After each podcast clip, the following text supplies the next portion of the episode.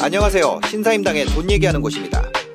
이번 에피소드에서는 재테크 좀 아는 선배, 월급쟁이 부자들의 너나이님과 함께 한 주 동안의 부동산 이슈를 살펴보고 부동산과 관련된 고민 상담 이야기 나눠보도록 하겠습니다.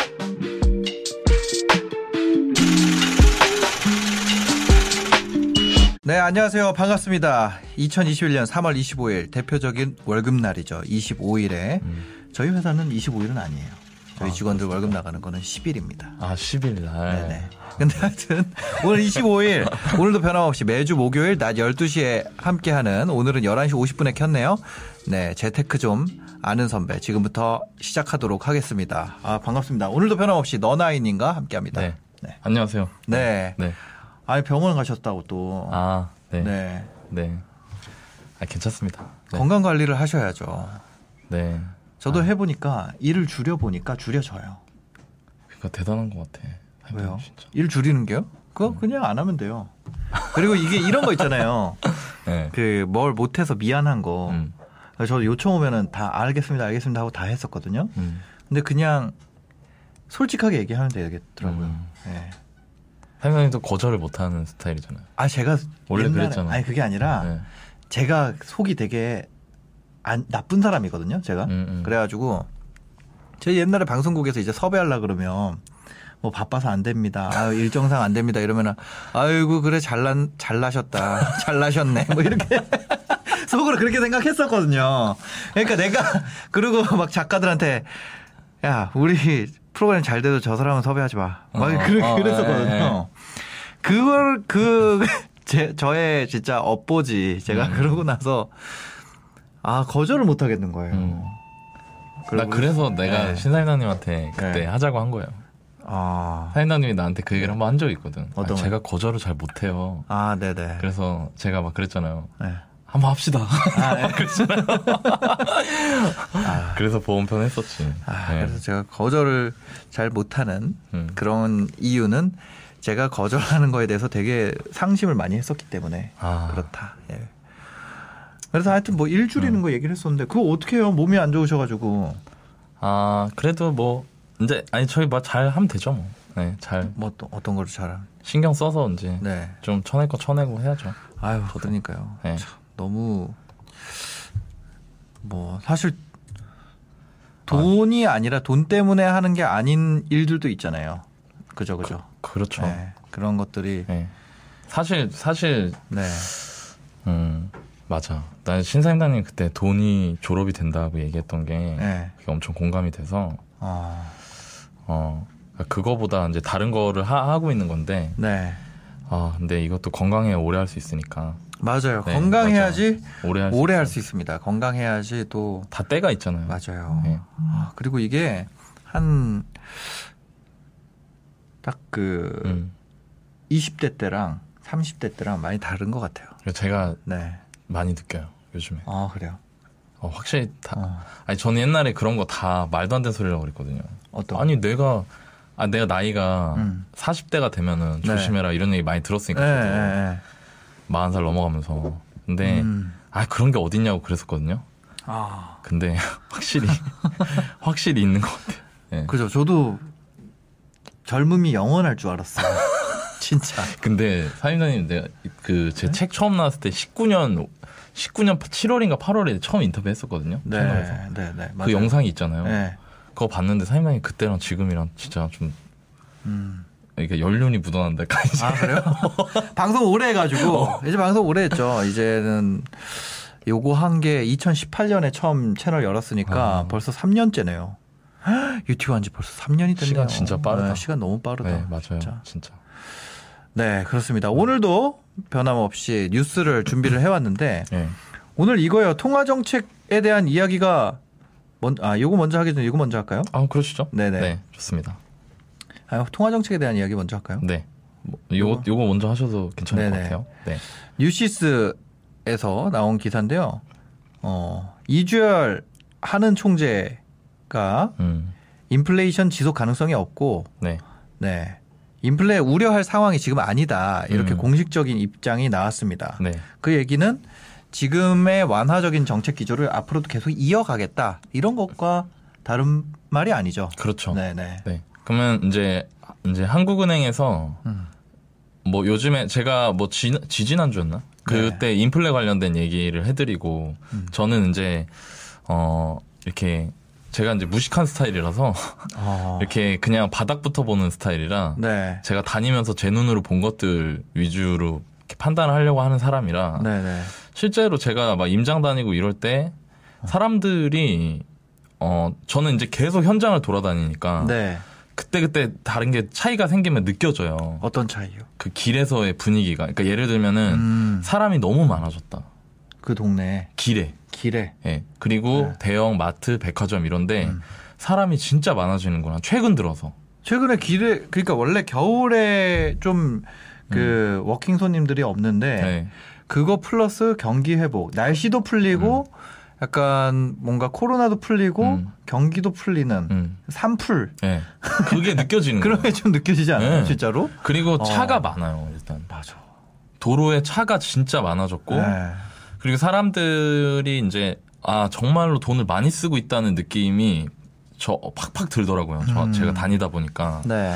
그러면서 이제 뭐 지표도 보죠. 그러면서 뭐 음. 물가 상승률 발표하는 거라든가. 네. 근데 지금 물가 상승률 같은 경우에는 어, 생산자 물가가 4개월 동안 계속 오르더라고요. 공식 통계에서. 도 아, 네네. 그래서 아 이거는 경기가 좀 과열될 수도 있겠다. 음. 물가가 확 올라가면서 네. 이제 소비나 이런 게 많이 늘어나고 음. 그러다 보면 인플레가 올 수도 있겠다. 그러니까 네. 가격이 올라가는. 그리고 네. 제가 엊그저께 점심 먹으러 이렇게 길을 가는데 음. 여러분들 왜 그 삼겹살집 고깃집 가면은 소주 맥주 팔잖아요.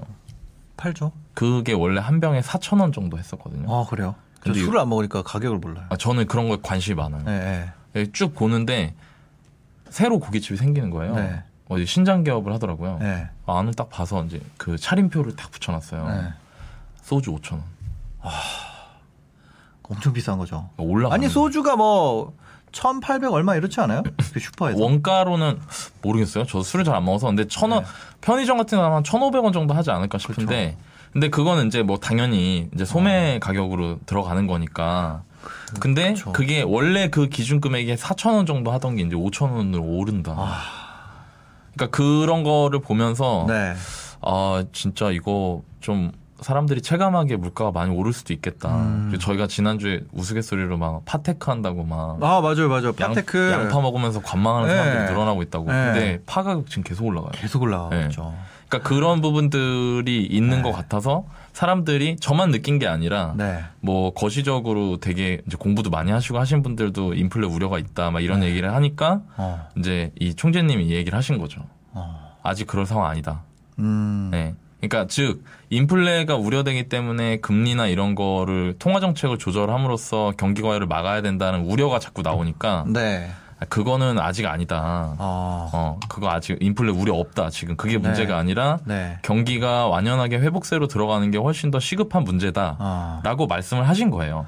어. 예. 근데 이렇게 되면 일단은 기준금리 인상에 대한 이슈는 거의 없을 것이다. 당분간. 기준금리는 그렇죠. 네. 근데 한국은행에서는 이제 기준금리를 컨트롤하니까. 그죠? 예. 그래서 한국은행이 발표하는 금리는 음. 여전히 현재 수준을 당분간은 유지할 수 있을 것이다. 네. 라고 우리가 이제 판단할 수 있잖아요. 음. 근데 제가 이것도 맨날 얘기하는 건데 그래서 그게 도대체 나랑 뭔 상관이지? 그러니까요. 금리가 기준금리가 이렇게 고정이 되면은 네, 네. 나한테 무슨 영향이 있는 음. 건가요? 이거를 보고 많은 분들이 판단을 해요. 대출 음. 금리가 오르지 않을 수 있겠구나. 아 대출 금리. 예. 어. 그러니까 기준금리와 대출금리의 차이를 이- 이해하셨으면 하는 마음에 이 기사를 제가 소개를 해드린 건데 네. 일단 상황은 이렇거든요. 음. 그럼 다음 기사를 한번 볼까요? 네. 네. 보면 네. 금융당국이 대출 규제가 강화된다. 데일리한 기사고요. 네. 이호연 기자님이 쓴 기자, 네. 기사입니다. 은행 돈줄을 고삐를 죄고 서민 네. 등골이 휜다. 이런 네. 얘기가 나왔는데 음. 신용대출, 주담대, 전세대출 금리 올라가고 있고 음. 금감원, 시중은행에 대출 관리를 주문했고 네. 경기 회복, 물가 상승으로 인해서 은행채 단기 금리가 올라가고 올라가고 있다. 네. 어, 어, 이 얘기는 뭐냐면 네, 뭐 이제 제가 그런 걸 많이 봤어요. 뭐 금리를 올려라. 뭐 금리 올리면 뭐 집값 떨어진다 이제 이런 식으로 생각을 하시는 분들이 이렇게 많기 때문에 네. 단순한 게 아니라고 제가 계속 방송에서 말씀드렸었고 근데 어쨌든 어찌됐건 간에 한국은행에서 완화 통화적으로 완화 정책을 계속 유지한다라고 하면 사람들이 어 그럼 뭐 계속 뭐 금리 싸고 저금리고 막 그러겠지? 그런 거 아니야? 예, 저도 그런 생각이 드는데요. 예, 그냥 그 정도 생각을 하죠. 네, 네. 근데 실제로 우리가 대출 받을 때 대출 금리는 음. 이 공식이 있어요. 네. 기준금리 음. 더하기 가상금리 네. 마이너스 우대금리 어. 이게 공식이에요. 예.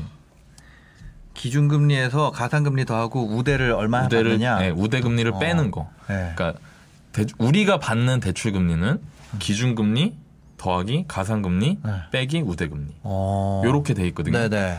그러면 기준금리를 올리지 않는다. 물론 한국은행에서 얘기하는 거랑 은행에서 본 기준금리의 차이가 약간 있긴 한데 거의 대동소이하다 치면 네. 은행에서 얼마만큼의 가상금리를 주느냐 혹은 어. 얼마만큼의 우대금리를 이제 조절을 하느냐에 따라서 우리 음. 내 삶에 내가 자서하는 거기에 써 있는 금리가 결정된단 말이에요. 네. 근데 지금 이 내용은 뭐냐면 최근 들어서 전세값 매매값이 오르면서 네. 똑같은 LTV나 전세대출 그 비율을 유지한다고 하더라도 음.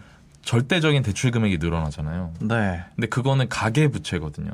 어. 그러니까 일반 개인들이 지는 부채잖아요. 다시 다시요. 자, 그러니까 우리가 대출을 받는다고 하면 음.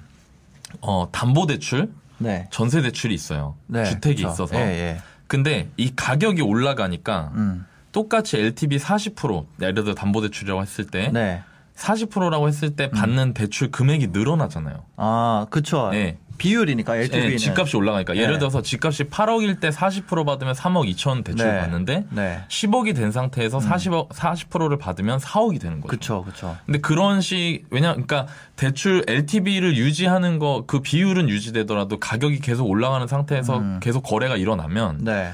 대출금 자체가 늘어나는 거예요. 그렇죠. 그렇죠? 네. 그러니까 지금까지 계속 그런 상황이 벌어졌던 거죠. 음. 왜냐하면 주택 가격이 올랐으니까. 네. 근데 그 부분이 다 가계에 귀속되는 부채잖아요. 그쵸. 내가 개인이 지는 부채니까. 네, 네, 그럼 가계 부채가 늘어나는 거는 음. 문제가 될 수 있는 부분이잖아요. 네. 그것 때문에 어 최근 들어서 특히 전세값이 많이 오르면서 전세 대출이 많이 늘었어요. 아. 전세 대출 총량이. 네. 그러니까 정부에서 야 이거 대출 관리 좀 해라 이렇게 하는 거예요. 아, 전세 대출이. 네. 야, 네. 그 은행에다가 네, 은- 네. 대출해준 은행에다 음. 전세 대출 관리 좀 해. 음. 이렇게 얘기를 하는 거죠. 네. 그러면 대- 전세 대출을 관리할 때 전세 대출이라는 걸 아예 없앨 수 있는 게 아니거든요. 네. 그럼 어떤 식으로 은행에서 제일 먼저 조절을 하냐면 네. 제가 아까 말씀드린 우리 개인이 받는 대출 금리 결정하는 요소 중에 하나인 우대 금리를 없애요. 먼저. 아. 네. 우대 금리를. 네. 우대 금리를 없애는 거예요. 그러니까 네. 대출 비율을 금리를 높여서 네. 차주로 하여금 대출의 부담을 느끼게 해서 대출 금액을 조절하려고 한다. 음. 그 일이 지금 벌어지고 있다. 아. 네. 우대 금리를 음. 아, 그러면은 지금 신규 대출하려고 보면은 아무래도 우리가 자수하려 그러는 금리 수준은 꽤 올라가 있는 상태겠네요. 그렇죠. 네. 어. 그리고 앞으로도 오를 수 있다. 이거를 네. 제가 왜 말씀드리냐면 음. 지금 모든 은행이 다 하는 건 아닌 것 같아요. 네. 예. 근데 지금 중간에 여기 화면 좀 잠깐 볼까요? 뭐 신한 같은 데는 하는 것 같고 네. 하나, KB, 국민은행 등은 우대금리 축소 여부에 대해서 아직 결정된 어. 바 없다는 입장이나 이렇게 네, 돼 있거든요. 네, 네, 네. 이게 어제 기사예요.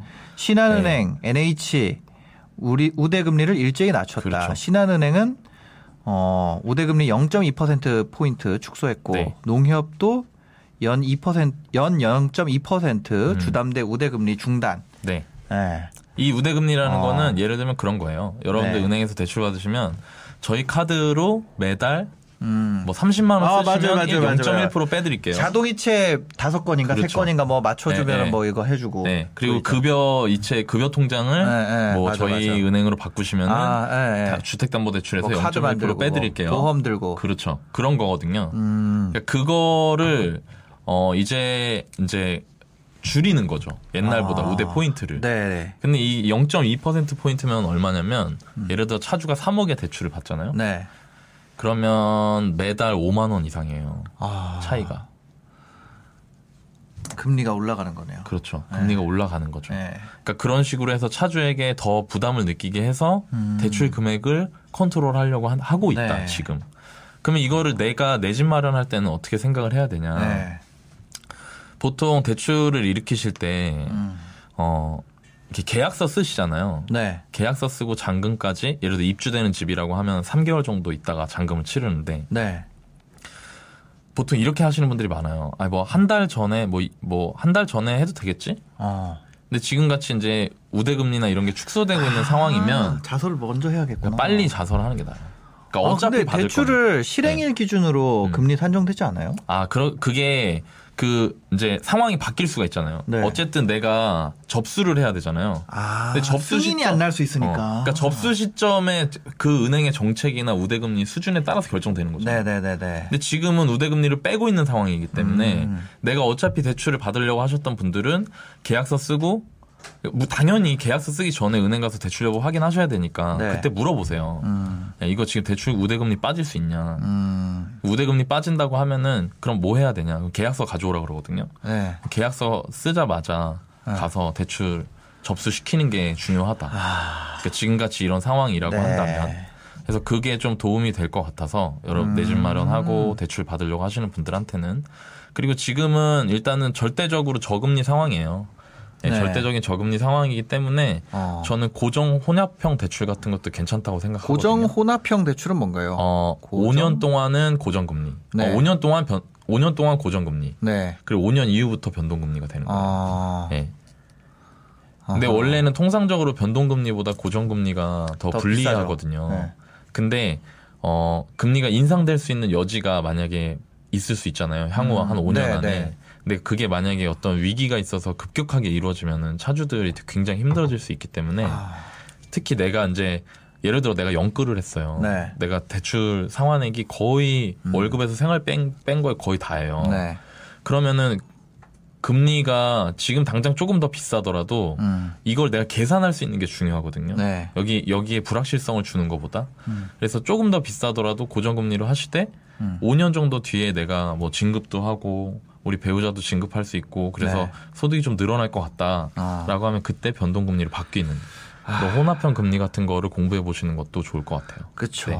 그 이게 금리라는 게 금리 올라가면 네. 정말 그 마치 힘들어요. 부동산 때문에 네, 네. 부동산 하는 사람만 타겟해서 음. 그것만 팔게 할 수 있을 것 같지만 금리 올라가면 사실 부동산이 아니라 내가 사업 때문에 빌린 분들도 있고 뭐 가게 운용 자금이 음. 그렇죠. 없어서 빌린 분들도 맞아요. 있고 그런 상황이기 때문에 이게 금리 올리면 오히려 그 취약계층이 더 취약해지는 음. 그렇잖아요. 기업들도 한계 기업에서 지금 간당간당하고 있는 데들이 결정타가. 되는 예. 예.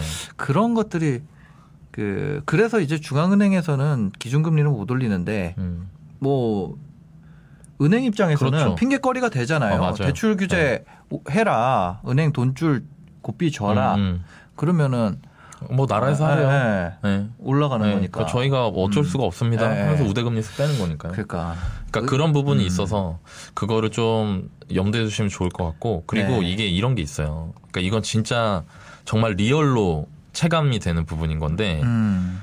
예를 들어서 지금 워낙 저금리잖아요. 네. 그럼 이게 담보 대출이 1%대까지도 나왔었어요. 작년 아. 초만 해도 아, 맞아요. 그죠? 1%대가 있었어요. 예, 그러면 1 예를 들어서 1.5%예요. 음. 1.5%에서 0.5% 오르는 게 내가 체감하는 이자 상승액이 클까요? 아니면 음. 4.5%에서 5%로 오르는 게 내가 체감하는 이자 상승이 클까요? 1.5%에서 오르는 게 훨씬 네. 크죠. 기존 이자, 기존 금리 네. 대비 거의 3분의 1이 올라가는 거기 네, 때문에. 네.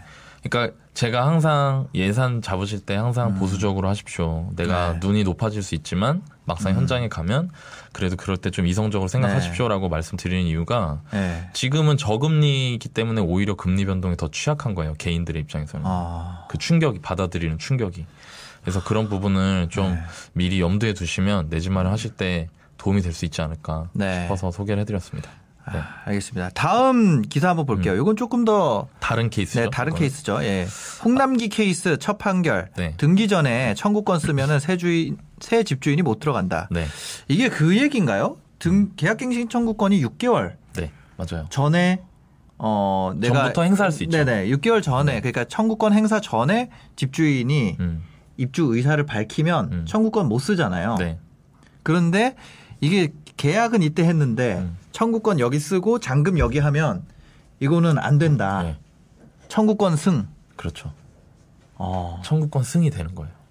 이거를 딱 내준 거네요. 네. 이거 가지고 진짜 혼란이 많았거든요. 네네. 지금 617, 710 나오고 거의 8개월, 9개월 지났는데 네. 이걸로 인한 민원이 진짜 어마어마했고 아. 결국에 이제 이게 이제 소까지 간- 갔던 거예요. 네. 그래서 그 첫 판결이 나왔다. 음. 그래서 어, 일단은 이거를 먼저 설명을 해드려야 될 것 같은데 네. 계약갱신 청구권이라는 건 뭐냐면 임차인이 이제 원래 기존의 전세 계약이 2년이잖아요, 기본이. 네. 그럼 2년 계약을 하고 들어갔어요. 그리고 1년 6개월이 지납니다. 음. 네. 그러면 만기까지 6개월이 남죠. 네. 그때부터 그 시점부터 만기 1개월 전까지 음. 5개월의 시간 동안 네. 어, 임대인에게 어, 저는 갱신을 하겠습니다. 갱신을 청구합니다. 네. 라고 할 수 있는 처- 갱신 청구권이라는 게 법적으로 보장되어 있어요. 아, 네, 네. 그러면 어, 임대인은 그걸 거절할 수가 없어요. 네. 그리고 동시에 어, 임대료를 5%만 증액할 수 있다. 어. 그래서 그 기존 임차인분들이 이걸 이제 최- 최근에 활용하시는 경우가 많은데 문제가 됐던 케이스는 네. 이 임대인께서 이제 집을 파는 거예요. 내가 수 집을 있죠. 파- 네, 팔아야 되니까 네. 팔아야 되는 상황이라 파는데 그 새롭게 집을 사시는 분이 어 실, 실거주 목적인 거예요. 네, 그럴 수 있죠. 네, 그래서 네. 그 사시던 임, 임차인분한테 저 죄송한데 저희가 들어가야 될 것 같습니다. 사서 음. 요런 요런 상황이 된 거죠. 네. 근데 예를 들어서 6개월이 남은 시점 이전에 계약은 했어요. 어. 그러니까 만기 7개월 전에 계약은 했어요. 네. 근데 잔금은 3개월 뒤에요. 음.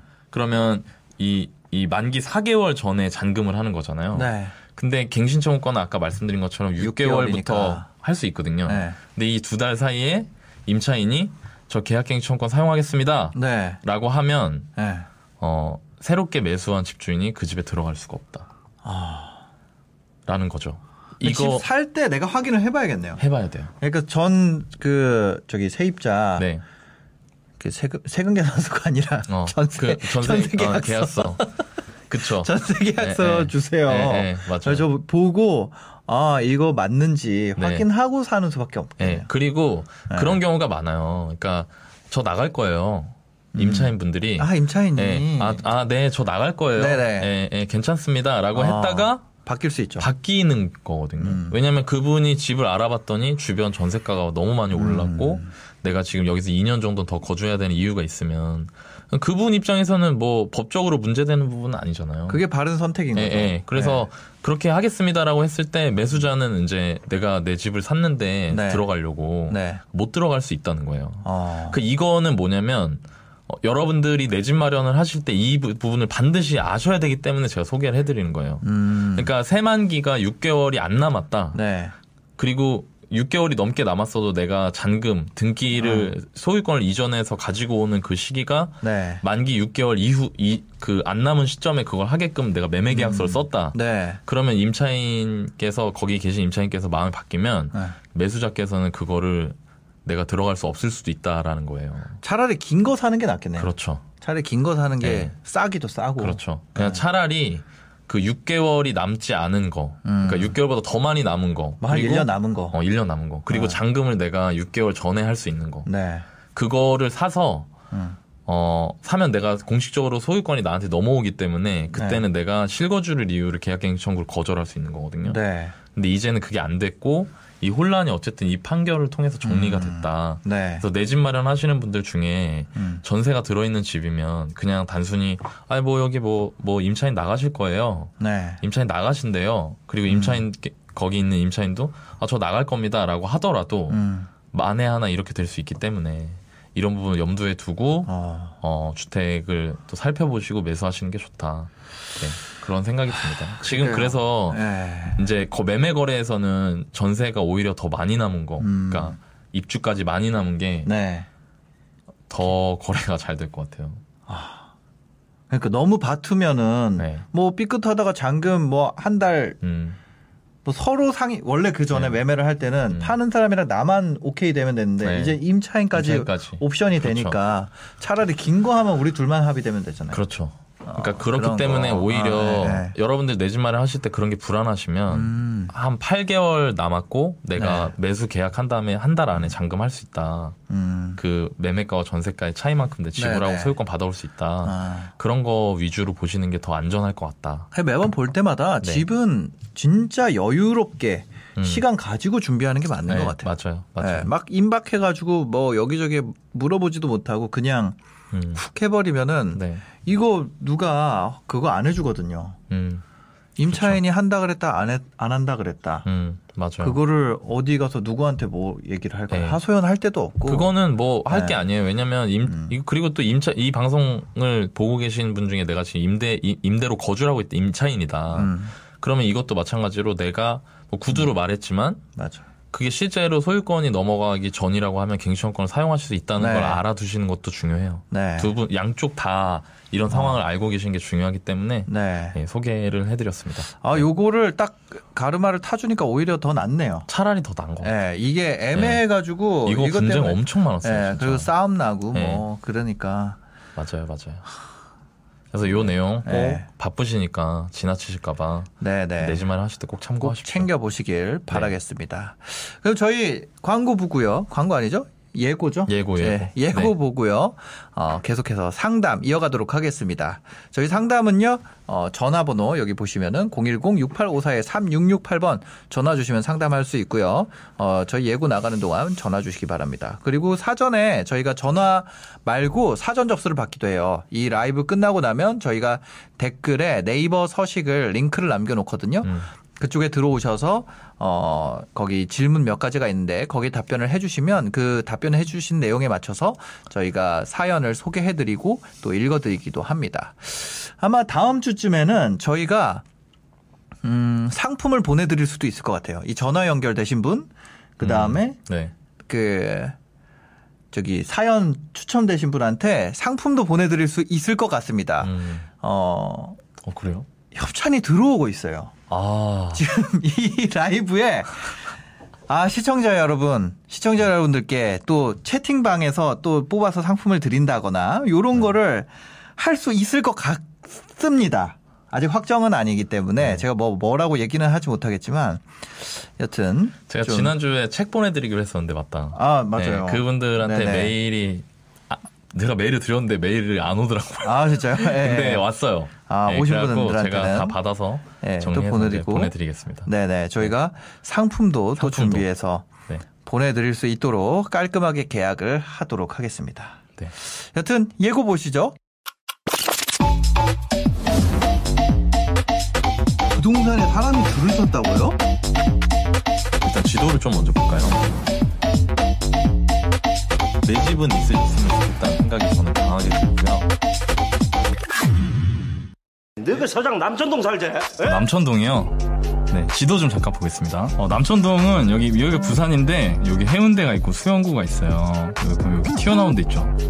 여기가 그 유명한 이제 삼익비치. 아니 어떻게 부산까지 이렇게 잘 아세요? 아는 선배입니까? 너무 어색하다. 네, 첫 번째 사연은 저희가 요거 읽는 거부터 해보도록 하겠습니다. 네. 먼저, 네, 저희 준비한 사연이 이번에도 지방에서 보내주셨어요. 네. 대전인데요. 어, 20대 분이네요. 네, 맞습니다. 20대 분의 신청이 잘 없는데 음. 이번에는 음, 27살 대전 후배 분이 보내주셨네요. 매주 500분의 사연 검토하고 4분을 상담해 주셔서 감사합니다. 제가 직접적으로 상담받은 적은 없지만 많은 지식을 얻고 생각이 바뀌게 됐습니다. 저희 집은 부모님과 저 여동생이 대전 원내동 샘물타운 아파트에 전세로 살고 있습니다. 지금 집은 19년 6월에 이사를 하게 됐고요. 현재 어, 당시 저희 집은 아버지는 건설 현장에서 소위 말하는 노가다를 하고 계시고 어머니는 식당과 뷔페에서 일일 알바를 하고 있었습니다. 18년에 부모님 두 분은 부동산에 대해 관심이 없고 저도 대학생이라 몰랐습니다. 부동산에 대해서 전혀 몰랐다는 거죠. 네. 또 아버지 친구가 보증을 안 갚아서 빚이 약 2천만 원이 생겼습니다. 음. 아, 그, 그래서 지금 저희 가족이 연령에 비해서 많은 금액이 없습니다. 이런 상황에서 부모님은 매매하는 것보다 또 전세를 가는 게 낫다고 말씀하셨고 음. 지금 집을 전세로 들어오게 된 거예요. 그런데 2, 3년이 지난 지금 집값이 1억 5천만 원이 넘게 올랐습니다. 아, 제가 공부를 왜 안 했을까요? 제가 고- 저라도 공부를 해서 부모님께 조언을 못한 것이 너무 후회됩니다. 제 눈에는 부모님이 노력을 안 했던 적이 없는 것 같은데 요즘 오르는 집값과 이번 6개월, 6월에 만기인 전세 집주인이 어, 실거주하려고 나가달라고 합니다. 이 모습에 힘들어하는 모습을 보니 가슴이 너무 아픕니다. 2020년 코로나로 인해서 건설 현장이 줄어서 아버지 수입도 같이 줄, 줄게 됐고 어머니도 식당과 뷔페가 많이 문을 닫고 손님이 줄어 일, 일도 많이 줄면서 더 힘들어지고 있습니다. 다행히도 저는 2021년 3월에 취업에 성공해 회사에 다니고 있습니다. 제가 직장이 생기니 부모님과 함께 거주할 수 있는 집을 저희 가족의 힘을 합쳐서 마련하고 싶다는 생각이 들었습니다. 저희 집 자산은요. 전세금 플러스 현금 이렇게 해서 다 모아서 2억. 현금은 제가 대학생 때 받은 장학금과 과외 알바. 와, 장난 아니죠. 진짜 열심히 살아. 아, 미쳤다. 장학금과 과외 알바 그리고 코로나 때 주식을 통해서 번 돈입니다.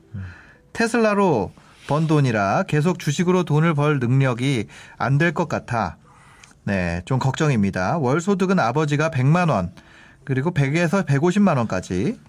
일감이 들쑥날쑥한데 현장에서 일 주시는 분이 적어도 100은 챙겨 주신다고 합니다. 저는 월급은 세후 190 정도 신입사원이라서 받고 있고요. 주말 과외 합치면 150에서 200만 원, 자소서 논술 특강을 가끔씩 해서 50 정도 더 버는 달도 있습니다. 어머니는 식당 일로 무릎과 발이 안 좋아져서 어, 일을 안 하고 있고 동생은 대전에서 대학교를 다녀 별도 소득은 기대하기 어렵습니다. 아, 네. 이, 소, 이 중에서 50만 원은 동생의 학원 비용으로 사용하고 있습니다. 생활비는 150에서 200 정도 쓰고 있습니다. 어, 아버지 직장은 대부분 도안 신도시 유성 쪽에 위치하고 있고요. 저의 직장은 충대 쪽 유성 쪽에 위치하고 있습니다. 때문에 가능하시다면 유성 쪽으로 추천을 받는 게 어떨까 이런 생각도 듭니다. 제가 짧은 지식으로 생각해 본 건 4억에서 5억 정도를 생각해서 대우 이수드림 월드 아파트 샹떼빌 신성 월드컵 패밀리 타운입니다. 긴글 읽어주셔서 감사합니다. 매주 목요일 12시에 사연도 듣고 무료 강의도 해주시는데 직장 때문에 라이브로 보지 못하고 주말에 녹화본을 봐서 죄송합니다. 아닙니다. 녹화본을 봐주시는 것도 매우 감사합니다. 왜냐하면 녹화본에는 광고를 많이 넣기 때문이죠. 항상 사람들에게 친절과 진심을 담은 상담, 양질의 지식을 전달해 주셔서 감사합니다. 아, 저도 두 분처럼 누군가 저를 생각할 때 고맙다는 생각이 들 수 있도록 노력하면서 살고 싶습니다. 아, 너무 멋있네. 네, 진짜. 너무, 너무 아, 저는 약간 네. 가- 가장 같아요. 아, 너무 멋있네요. 어. 동- 그리고 이분도 네. 그러니까 제가 항상 얘기하는 자기 연민이 없어요. 내가 할 수 있는 걸 계속 그러니까. 생각하는 건지. 네. 예. 그리고 막, 아, 그냥 부모님하고 같이 살 집을 마련하고 싶다고. 네. 이분, 이거 말고 또 이제 기타로 하고 싶은 말 적으시라고 하는 그 아. 포맷, 거기가 있는데 제가 그건 안, 네. 소개를 안 해드렸는데 거기에 그러더라고요. 네. 이제 예전에 영상을 보셨나 봐요. 그래서, 어, 나부터 살아야 된다라고 음. 안 하셔도 된다고. 네. 지금 저, 제 역할은 음. 가장이기 때문에 어. 예, 우리 지금 내가 결혼할 여자가 있는 것도 아니고 네. 그리고 아직 27이니까 그러니까 일단 우리 가족을 먼저 해놓겠다 나는 아, 예, 그 얘기를 하시더라고요. 그래서 진짜 장난 아니다. 저 이분을 네 글자로 하면 뭔지 아세요? 뭐예요? hard carry. 진짜.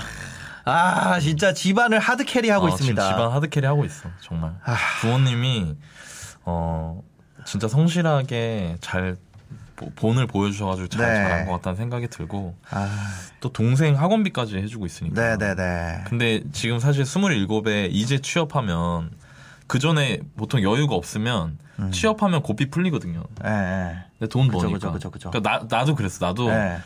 어렵다가 매달 막 하루에 5천 원, 만 원 갖고 살다가 네.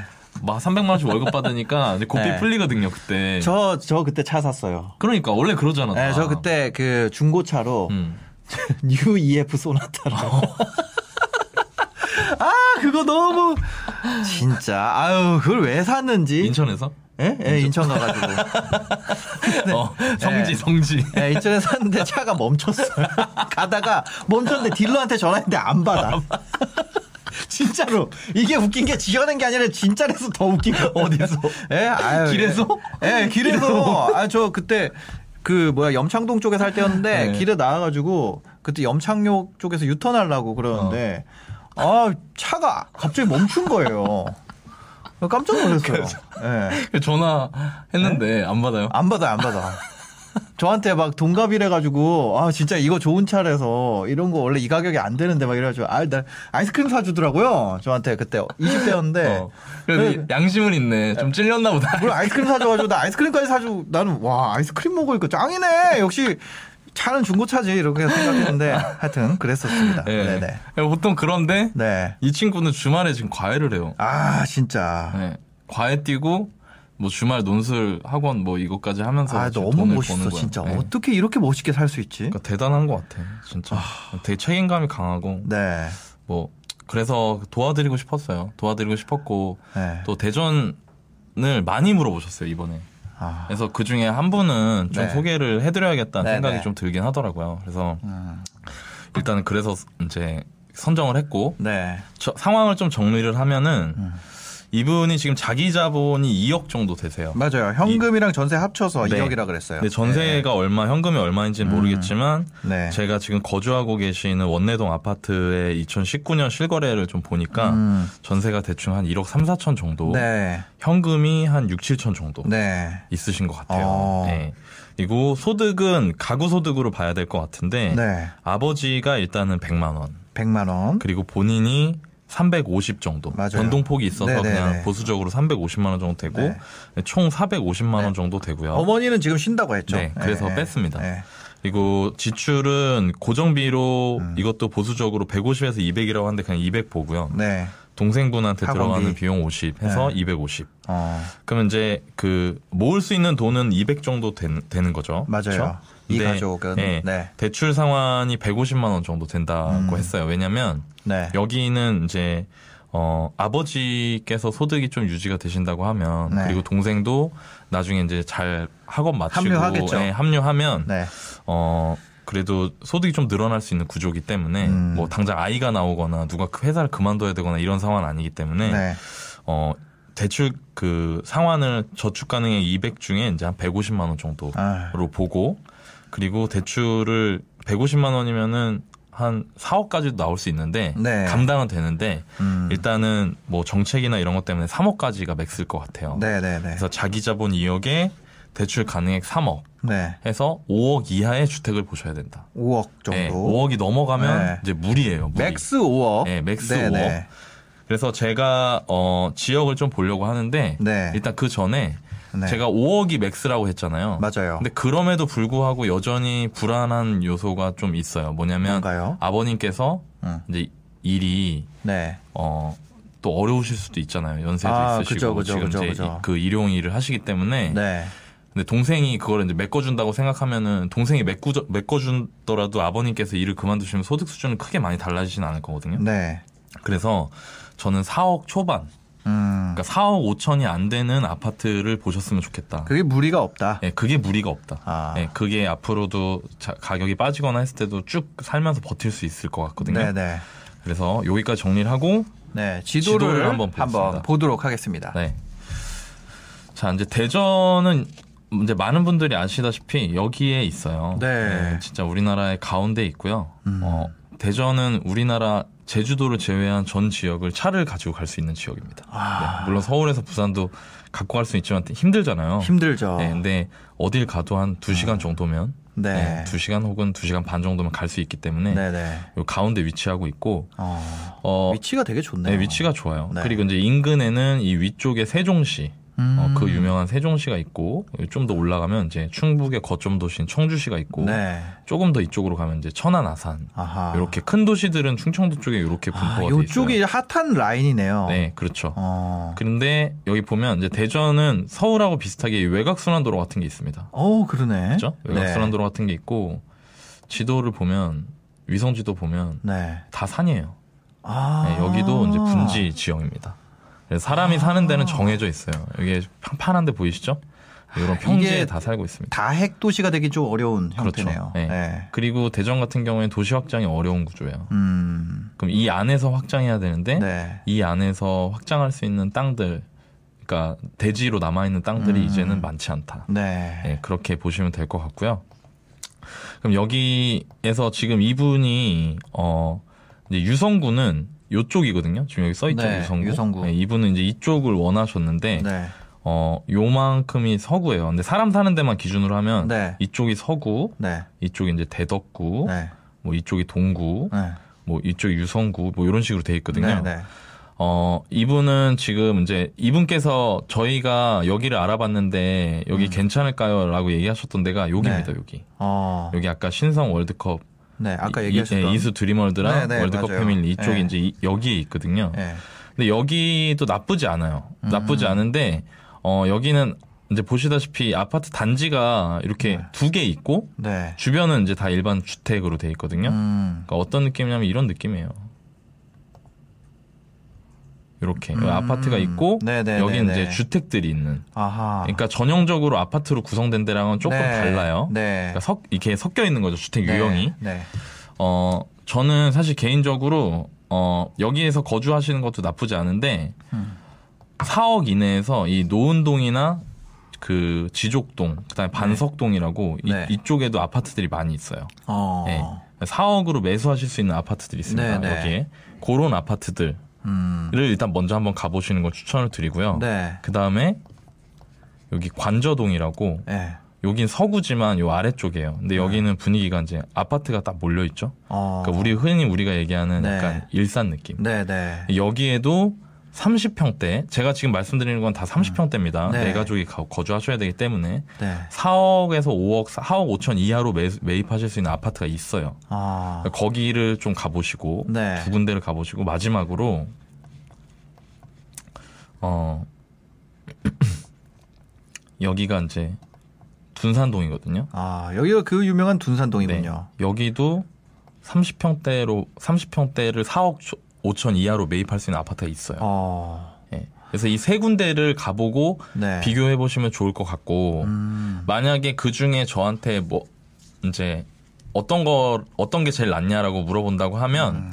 저는 둔산동을 할 것 같습니다. 아. 네, 아니, 대전이 네 근데 대전이 계속 오르지 않았어요? 생각보다 싸죠. 어. 네. 그러니까 그런데도 여기 둔산동이 제일 그거 아니에요? 네, 대전에서? 근데 대전의 구축이에요. 아. 그리고 이 중에 네. 사실 이제 찾아보시면 아시겠지만 4억대로 매입할 수 있는 30평대 아파트가 많진 않아요. 음. 네. 근데 그래도 둔산동이기 때문에 네. 거주의 만족도가 상당히 높으실 거예요. 아하. 왜냐하면 여기 아이들도 많고 네. 그리고 아까 그 아르바이트 한다고 했잖아요. 맞아요. 그러니까 과외 네. 한다고 여기가 학군지란 말이에요.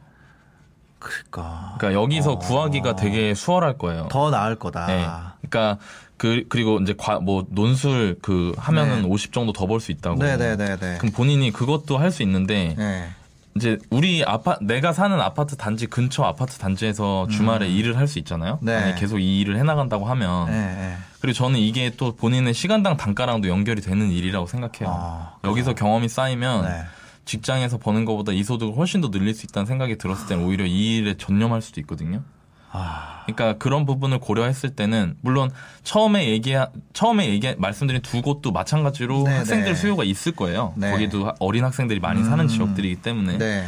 근데 저는 그래도 둔산동이 그- 낫지 않을까. 다만 둔산동은 좀 구축이라는 거. 아, 그래도 네. 뭐야 대전이라서 네. 그거는 좋은 것 같아요. 네. 서울이었으면은 진짜 음. 지금 완전 네. 집값이 중위 가격이 네, 10억이래잖아요. 맞아요. 네. 그러니까 4인 가족이 이사 가려고 내가 27살에 음. 딱 눈이 튀어 가지고 하려 그러는데 내 상황이 너무 멀게 느껴질 수 있는데 음. 대전은 지금 핵심 입지에 가려고 해도 어 음. 그래도 내가 해볼 수 네, 있다. 해볼 수 있어요. 그게 진짜 저는 너무 듣던 중에 그나마 네. 힘이 되는 것 같고 네. 그다음에 이제 동생이 어 팀에 합류할 때가 음. 얼마 남지 않은 네, 거 맞아요. 이거 너무 희망적인 것 네, 같아요. 네, 맞아요. 이게 한 명이 벌 때랑 두 명이 벌 때랑 세 명이 벌 때랑 이게 다르지. 느낌이 다르거든요. 이제 동생까지 합류 팀에 합류를 하면 아버지 나 동생 이렇게 셋이 끌잖아요. 그러면 속도가 장난 아닙니다. 음. 네. 그래서 저는 그리고 이제 대전은 내, 대전에 거주하고 계시는 분들 중에 내 집 마련이 고민이 되신다. 음. 근데 지금 너무 많이 올랐는데 괜찮을까? 네. 어, 제가 지금 말씀드린 지역들은 그 전세가와 매매가가 음. 어, 차이가 많지 않아요. 네. 그러니까 그 만에 만에 하나 하락이 왔을 때 전세가가 받쳐줄 수 있는 지역들이거든요. 음. 네. 그리고 대전 신축은 제가 보기에는 싸지 않아요. 어. 네, 지금 굉장히 많이 올랐고 네. 실제로 도안 신도시에서 좀 선호하는 단지들 같은 경우에는 어 이제 10억이 넘어가게 나오니까 네네. 네, 그러니까 부산 대구급으로 나오기 때문에 굉장히 제가 보기엔 싸지 않아요. 싸지 예. 않지만 어, 여전히 구축 아파트들 같은 경우 혹은 준신축 아파트들 음. 10년이 넘은 그런 아파트들 같은 경우에는 네. 어, 내가 감당할 수 있는 범위의 가격대라고 하면 네. 고민하시는 것보다는 아. 내집 마련 하시는 게 좋을 것 같다. 네. 네, 라는 생각이 들어서 아. 이세 군데 후보지를 말씀을 드렸고 네. 어, 손품 파는 거는 뭐 제 이전 방송이나 뭐 이런 데 맞아요, 있으니까 맞아요, 맞아요. 네. 그런 걸 찾아 참고해서 이 친구 또 네. 똘똘하니까 네. 해서 집을 찾아보시면 좋을 것 같- 같고요. 음. 어, 좀 전에 신사임당님 말씀하신 것처럼 네. 수도권이 아니기 때문에 존재할 수 있는 솔루션이기도 해요. 그러니까요. 아. 예. 그러니까 저한테 뭐 그러니까 이, 이 사연 보내실 때 지방에 있- 내가 지방 살아가지고 음. 막 이렇게 막 격차가 벌어지는 것 같고 음. 그게 되게 유쾌하지 못하다 그렇게 말씀하시는 분들이 많아요 요즘에 음. 주- 보내실 때 근데 네. 어 이런 장점이 있잖아요. 아, 그죠. 예, 지금 서울에서 내 집 마련 하려면 진짜 힘든 부분이 음. 많고 사실 실제로 제가 서울을 제일 잘하는데 네. 서울 얘기를 하기가 하기가 어려워요 오히려 서울은 답이 안 보이죠. 예, 답이 안, 안 보여 가격대가 아. 근데 그렇다고 또 이제 주에 제가 아 너무 서울 얘기를 안 하나 싶어서 서울 네. 사연을 소개를 해드릴까 하는데 일단은 기본적으로 뭐 자기 자본이 4억 5억 있어야지 음. 아. 좀 고민을 해볼 수 네, 있는 네, 상황이니까 네, 네. 그래서 지방에 거주하시는 분들이 이런 장점이 있고 음. 어 내가 내 집 마련하면서 내 일에 집중할 수 있는 좋은 구조라는 거를 좀 네. 그렇게 좋은 점을 보시면 좋을 것 같고 네. 제가 이분한테 되게 조- 이분의 좋은 점이라고 생각했던 게 있는데 뭔가요? 테슬라 얘기할 때 테슬라. 아, 일론 머스크가 어디 대전에 사는 우리 후배까지도. 살려줬네. 그러니까. 아, 혁신의 어. 힘입니다. 네. 그러니까 이분이 제가 네. 왜그 얘기를 하냐면 네. 이분이 그랬거든요. 그러니까 코로나 때 테슬라에 몰빵을 쳤는데 음. 그게 올라서 제가 현금 5, 6천을 들게 됐습니다. 예, 예, 예. 근데 그 뒤에 썼던 말이 저는 굉장히 놀랐어요. 뭐냐면 어. 어, 제 재주가 아닌 것 같다. 예. 이거 돈번 게 제가 제 실력으로 번 게 아니라 운이라서 앞으로도 이렇게 벌 수 있을 것 같지 않습니다라고 말을 했더라고요. 아, 어떻게 그런 말을 할 수가 있지? 너무 대단하지 않아요? 메타인지 아닙니까? 어. 아. 이거가 어, 투자자로서 정말 중요한 거거든요. 네. 저는 투자자니까 네네. 대부분 사람들이 언제 돈을 벌면 그러니까 자기가 잘해서라고 생각해요. 그쵸, 처음부터. 그쵸. 근데 네. 절대 그렇지 않거든요. 투자는 아. 처음부터 잘할 수 없어요, 절대. 네. 예. 경험이 생겨야 잘할 수 있거든요. 네. 근데 이분이 테슬라로 사실 이런 상황이면 네. 내가 테슬라 돈 넣는데 막 두 배 텄어요. 음. 그러면 대부분 사람들 어떻게 하냐? 네. 뭐내 집 마련이고 나발이고 그러니까 다나 가져와. 간다. 어. 가져와. 예. 그게 이제 초보자가 초보자한테 오는 승자의 저주거든요. 네. 예. 그러다 힘들어지는 경우가 너무 많은데 네. 그렇게 본인 스스로 메타인지가 잘 되어 있어서 음. 저는 오히려 이제 자신의 능력 범위를 객관적으로 파악하고 있, 네. 기 때문에 아하. 앞으로도 이렇게 좀 위험한 일은 잘안 하실 것 같다는 생각이 들었고 네. 투자를 너무 두려워하시지 않아도 돼요. 어. 예, 뭐 주식이든 부동산이든 본인이 공부해서 네. 어, 투자를 나중에 언젠가는 하실 수도 있기 때문에 음. 예, 그래도 그렇게 생각을 하시면 좋을 것 같고 네. 그리고 이제 마지막으로 음. 이좀 우려되는 부분이라 뭔가요? 나중에 결혼할 수도 있잖아요. 할 수 있죠. 근데 지금 이렇게 자산이 섞이면 나중에 애매해질 수 있거든요. 아. 그래서 나중에 네. 이거를 생각하시면 좋을 것 같아요. 어떤? 제가 지금 말씀드린 데는 다 30평대 아파트입니다. 네. 네, 나중에 일단은 거주를 하세요. 부모님하고 네 식구 거주하시고 지금 27이니까 예를 들어 한 5, 6년 뒤에 결혼을 이제 고민을 하게 됐다라고 네. 했을 때는 뭐한 10년쯤 뒤에 고민할 것 같은데요. 37쯤에 하니까.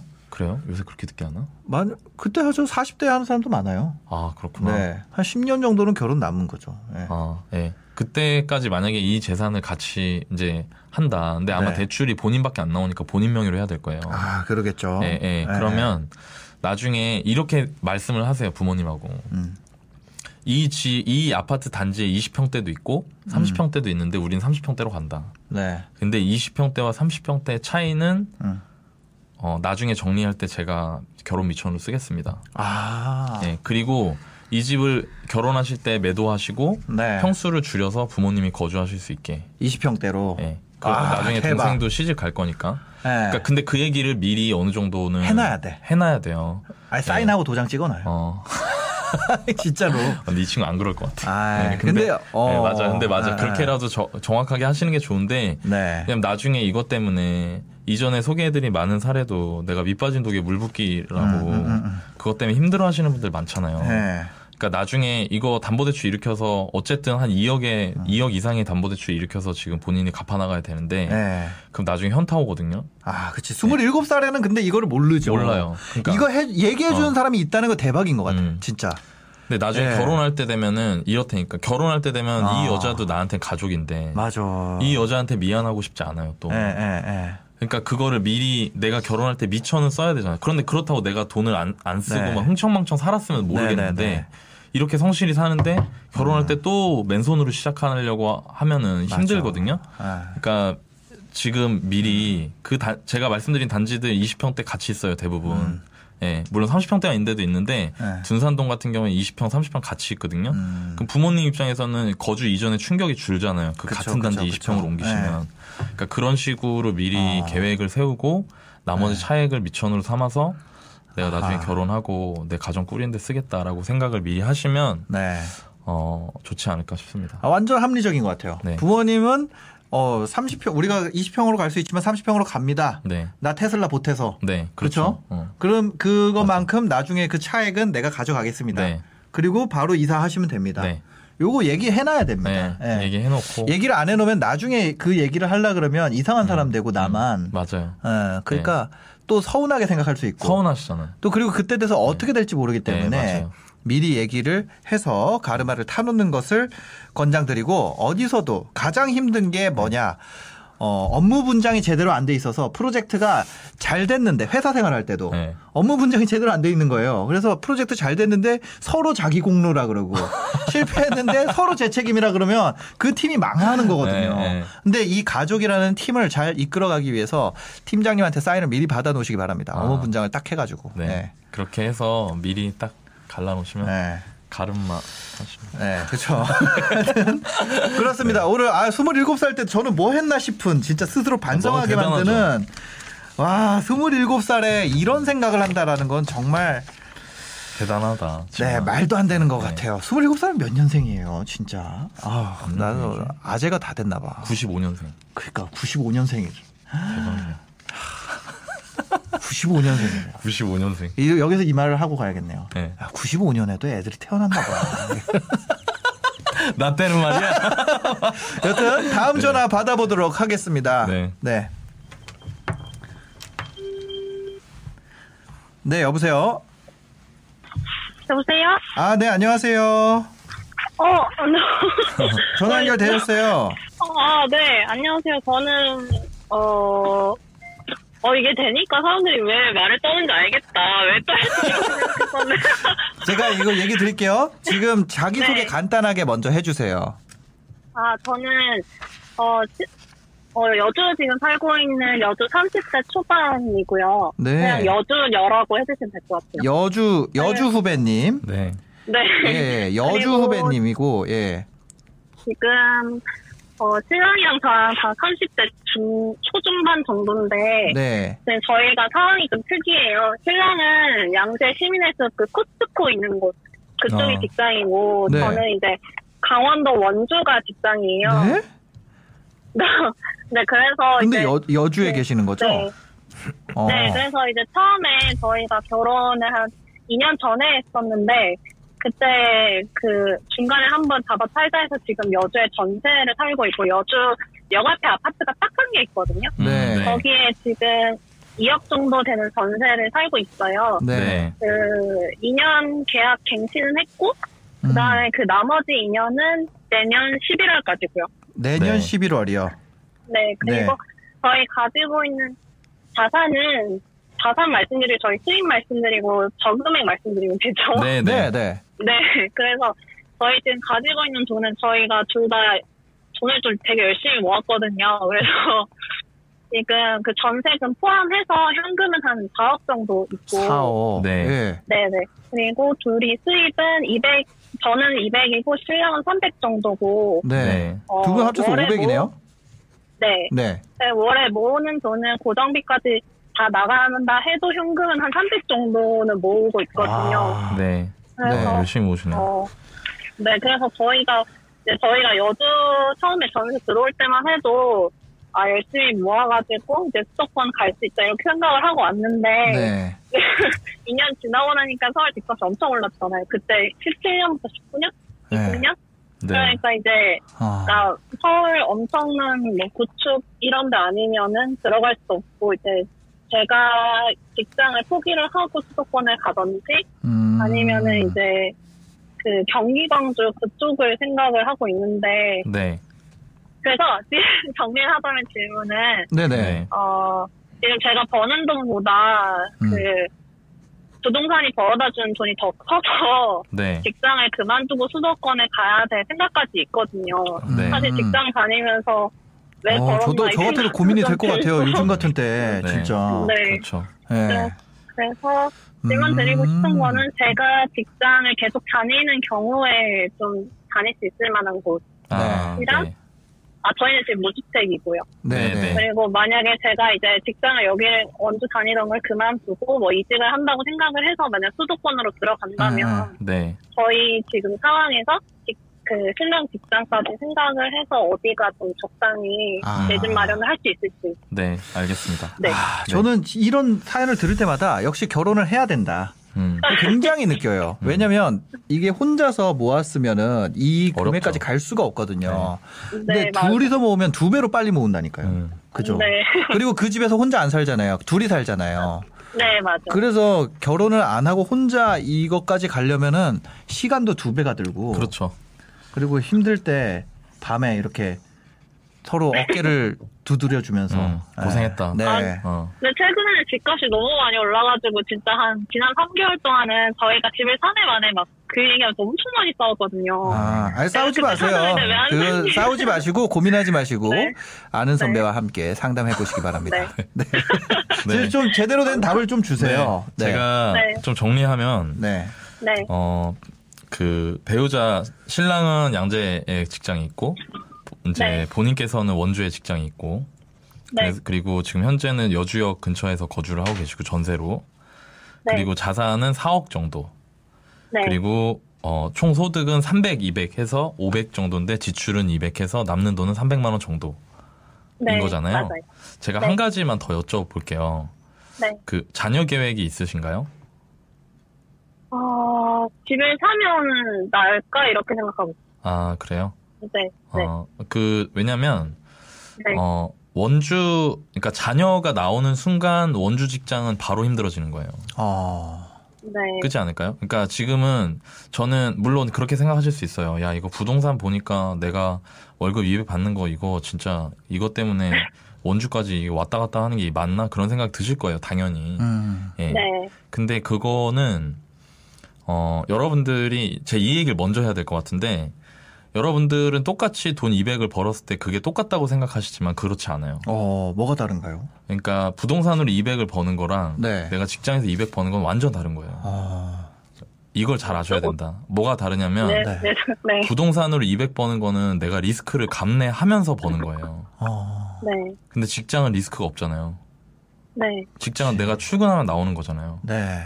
예. 근데 부동산은 내가 이 돈을 잃을 수도 있다라는 거를 알고 용기를 내서 돈을 집어 넣어야 200이 나오는 거기 때문에 부동산으로 200 번다는 거는 어 그러니까 월급 200은 부동산으로 버는 거에 뭐 400, 500의 가치를 가지는 거예요.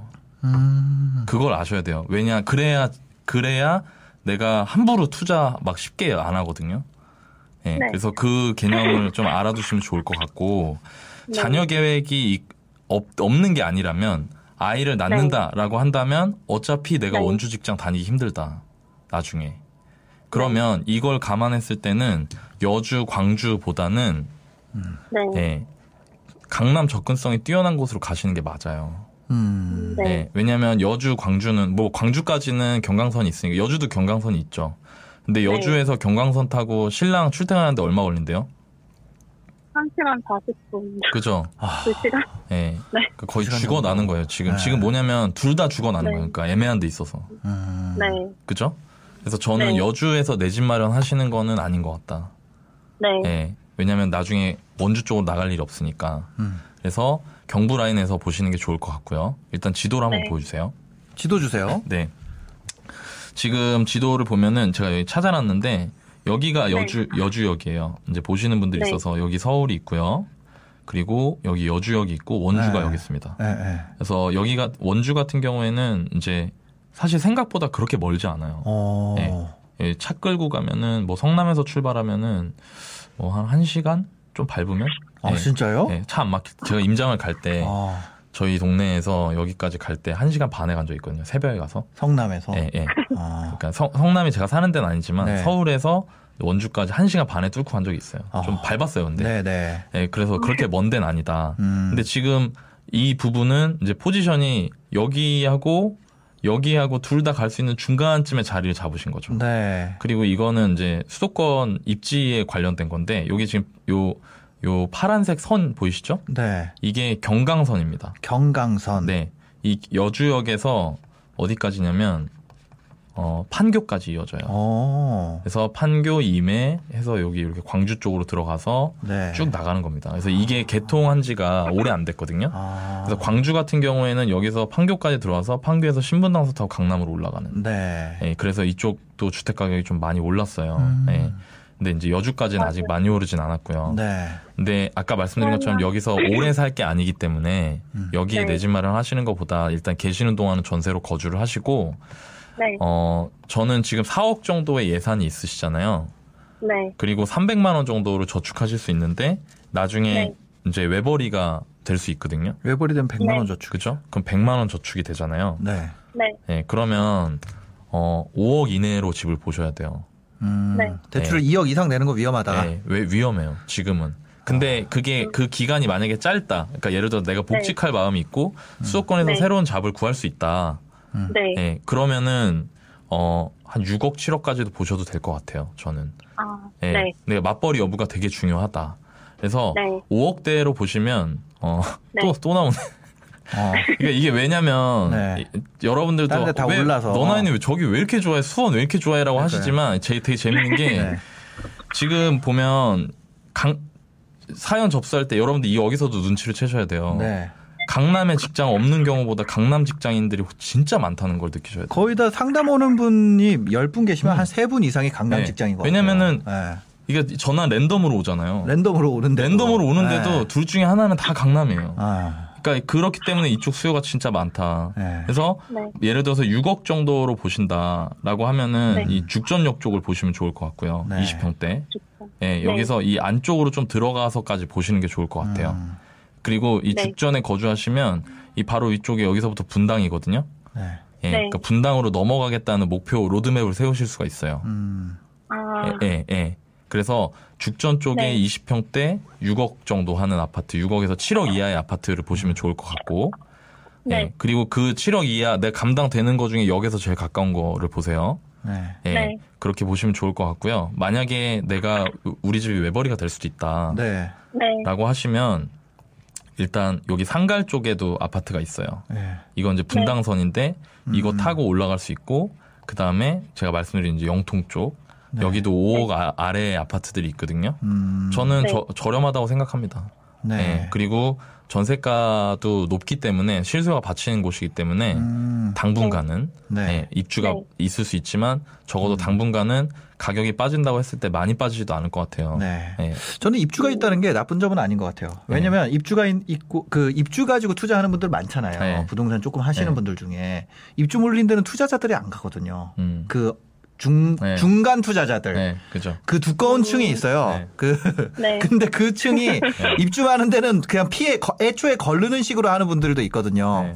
그래서 그 아. 두꺼운 투자자 층이 없기 때문에 저 여기가 아까 얘기하신 것처럼 싼 게 아닌가 그런 생각도 들거든요. 네. 예. 그래서 지금 사실 어 그러니까 여기 여기에 내 집 마련을 하시는 거는 제가 보기에 잃기가 어려워요. 음.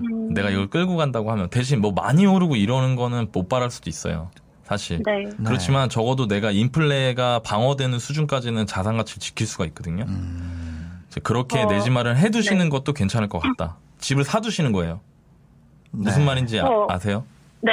네. 네. 그 다음에 네. 네.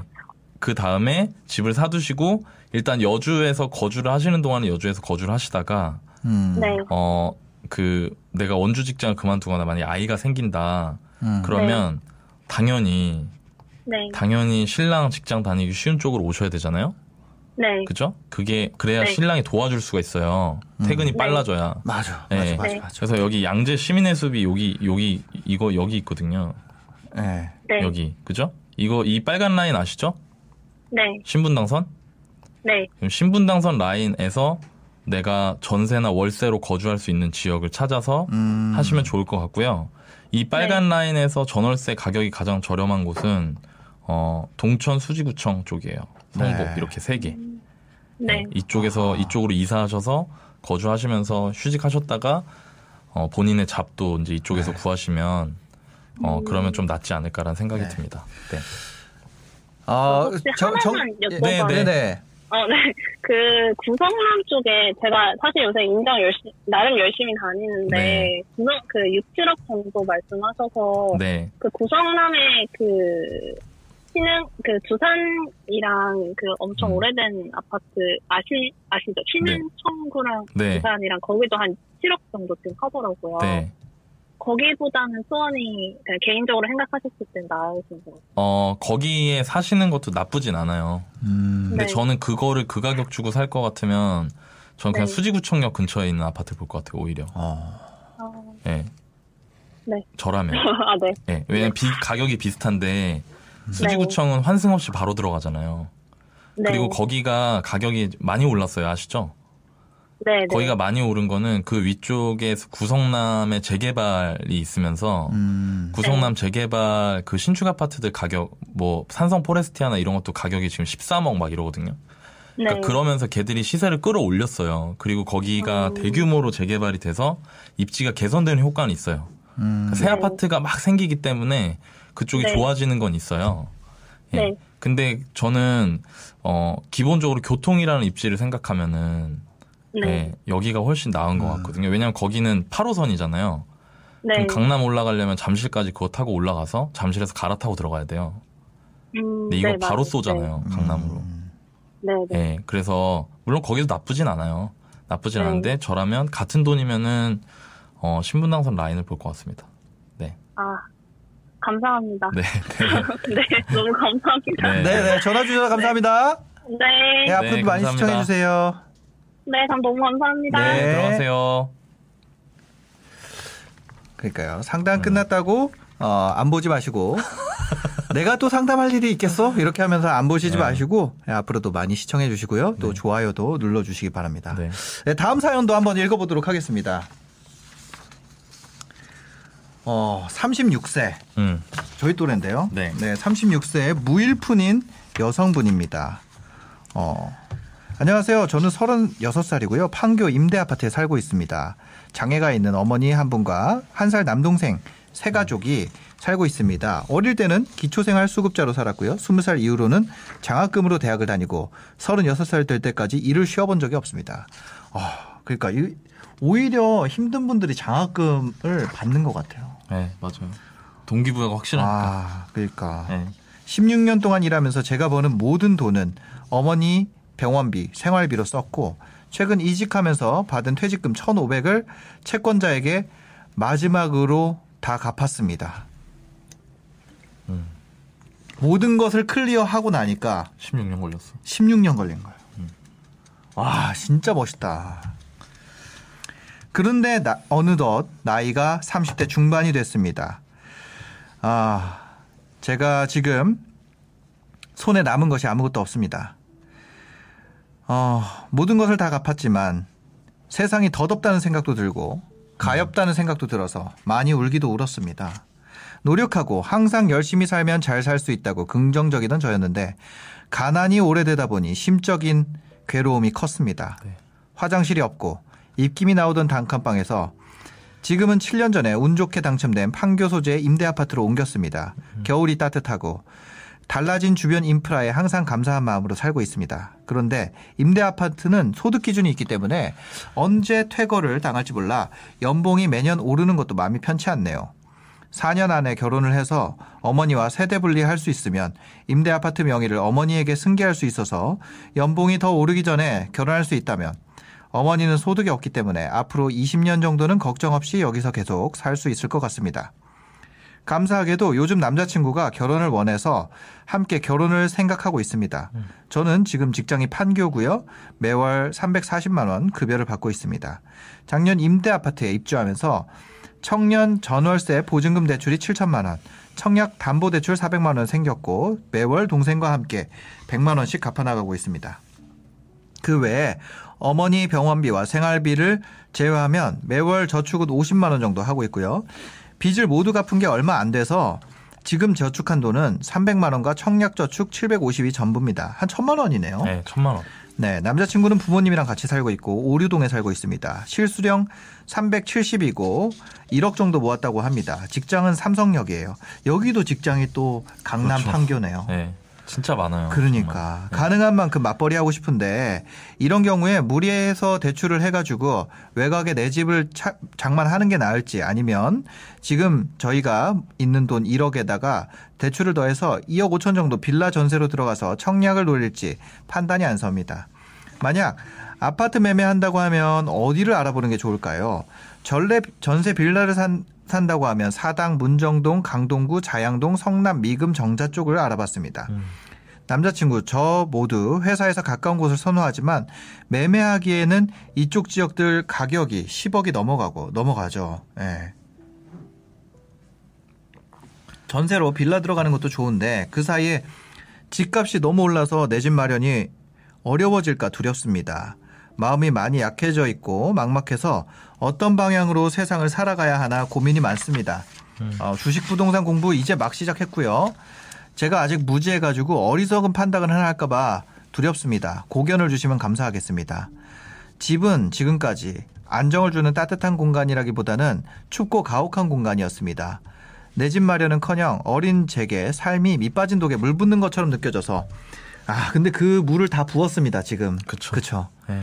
너무 힘들고 지쳐서 내 집을 갖는다는 꿈도 꿔본 적이 없습니다. 이런 와중에 남자친구가 결혼 얘기를 꺼내서 너무 행복하지만 한편으로는 평범한 상황으로 돈을 모아두었다면 남자친구가 부담스럽지 않았을 텐데 제 돈에 모아둔 돈이 없어서 미안하고 죄책감이 듭니다. 아 그럴 필요 없을 것 같은데요. 네. 네. 아 그럴 필요 없습니다. 음. 모아둔 돈이 없는 저 때문에 남자친구까지 가난의 수렁으로 빠져들까 안 빠져들 것 같습니다. 네.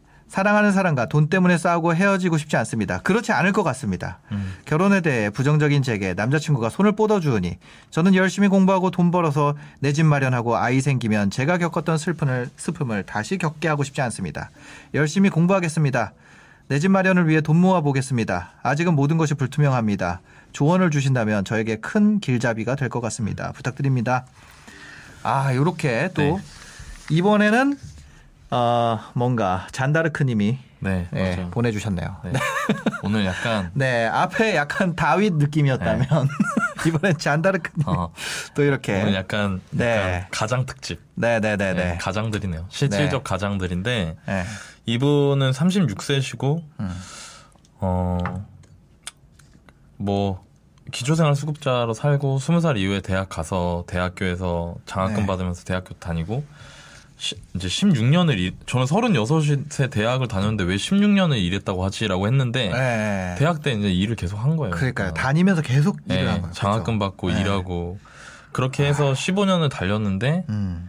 이제 남은 게 없고 네. 빚 청산 다 하고 남은 건 없는데 음.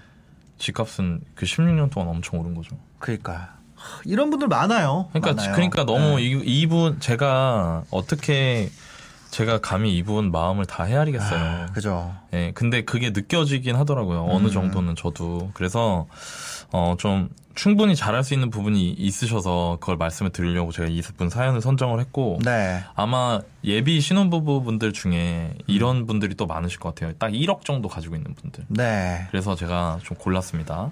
아, 요거 네. 정말 매우 현실적인 사연인 네, 것 같습니다. 굉장히 진짜. 현실적이죠. 네네. 어, 제가 뭐 몇 번 얘기했지만, 30대의 특징은 소득 수준은 높은데, 음. 네. 그리고 지출을 내가 잠그는 그 겨- 지출 개념이 있는 분들은 지출을 되게 줄이면서 알뜰하게 생활하시는데 자본이 없어요. 네, 맞아요. 그러니까 맞아요. 그런 분들이 많거든요. 그러니까 네. 그런 분들한테 도움이 되는 부분을 음. 제가 말씀을 좀 드려볼게요. 아니, 그래도 여기는 되게 희망적이에요. 왜냐면 둘이 합쳐서 700이 넘어가고. 전혀 뭐 둘이 없어요. 네. 음. 합치면은 1억 천이에요. 1억이라고 했지만 정확히는 1억 천입니다. 맞아요, 맞아요. 그죠? 네, 굉장히 지금 스타트 라인이 좋습니다. 네, 나쁘지 않아요. 네네. 절대 나쁘지 않고. 거기다가 그 전에 구멍 났던 거 지금 다 때웠잖아요. 어, 그게 어디야? 그러니까. 그거 아직까지 어깨에 있어요. 아, 그러니까 그 진짜 그거 진짜 또 결혼해야 되나 예, 말아야 예. 되나 그런 거야. 네. 네, 그래서 일단 좀 정리를 하면 상황을 네. 좀 전에 신사임당님 말씀하신 것처럼 자기 자본은 1억 1천만 원 정도 된다. 네. 그리고 소득은 본인과 예비 신랑을 합쳤을 때 음. 700만 원 정도. 네. 그리고 지출은 어 뭐 합쳐서 해보면 아, 시겠지만 제가 보기에 두분 다뭐 네. 소비 컨트롤이 안 되거나 그러시진 않을 것 같아요. 안 그럴 것 같아요. 네, 그래서 네. 200을 목표로 하시면 좋을 것 같아요. 음, 처음에. 음. 사실 200으로 사는 게 쉽다면 쉽, 뭐 해볼만 하면 해볼만 하고 빡빡하다 네. 빡빡한데 음. 일단 200을 목표로 하시고 어 이거 되네 하면 좀 더 아껴보시고 네. 그런 식으로 목표를 세우시면 좋을 것 같고 일단 기준은 200이다. 네. 그래서 저축 여력을 500을 잡고 가는 거예요. 그렇죠. 어... 네, 저축을 500을 잡고 가는 거예요. 네. 500을 잡고 가면 아... 어, 대출을 이제 나중에 아이 생기고 할 수 있으니까 250 정도를 내가 매달 갚는다. 그게 음... 맥스다라고 네. 생각을 했을 때 사실 대출로 짊어질 수 있는 금액은 5억 정도 돼요. 아... 네. 근데 아... 5억 대출이 안 나오는 경우가 많죠. 네네. 그래서 제가 예산을 음. 어 5억 정도의 아파트. 어. 그러니까 4억 정도의 네. 대출이 일으키는 3억 거. 9천 정도. 예, 예. 네. 그래서 그 3억은 정책 대출을 통해서 음. 일으키시고요. 보금자리론 같은. 네. 나머지 1억은 신용 대출. 음. 그러니까 이게 지금 규, 규제 상황에서 할 수 있는 거의 풀 대출이거든요. 두 네. 근데 그 두 분한테는 이게 영끌은 아닌 것 같아요. 어. 그래서 이 정도로 집을 보시면 좋을 것 같고 네. 어 사실 이 방 이거 보시면서도 지금 또 막 올라오는데 이거 뭐또 뭐. 수지네 막 아. 왜냐면 신분당 라인이니까 네. 한교 강남이니까 네, 네. 그래서 이전에서 제가 이 지역들을 많이 말씀을 드렸기 때문에 네. 이 지역에 대한 얘기는 더 이상 안 하고 다른 지역 그러니까 어. 더볼 수 있는 지역을 더 볼 수 있는 좀 지역. 드릴게요. 방금 전에도 또 좀 전에도 때문에 얘기했기 때문에 네, 그럼 다른 지역을 한번 네, 가보겠습니다. 사연자께서 제가 좀 전에 좀 전에 그 여주분 네. 사연을 기준으로 이제 본인 상황에 음. 맞게 그 지역들은 그 지역대로 보시고 네.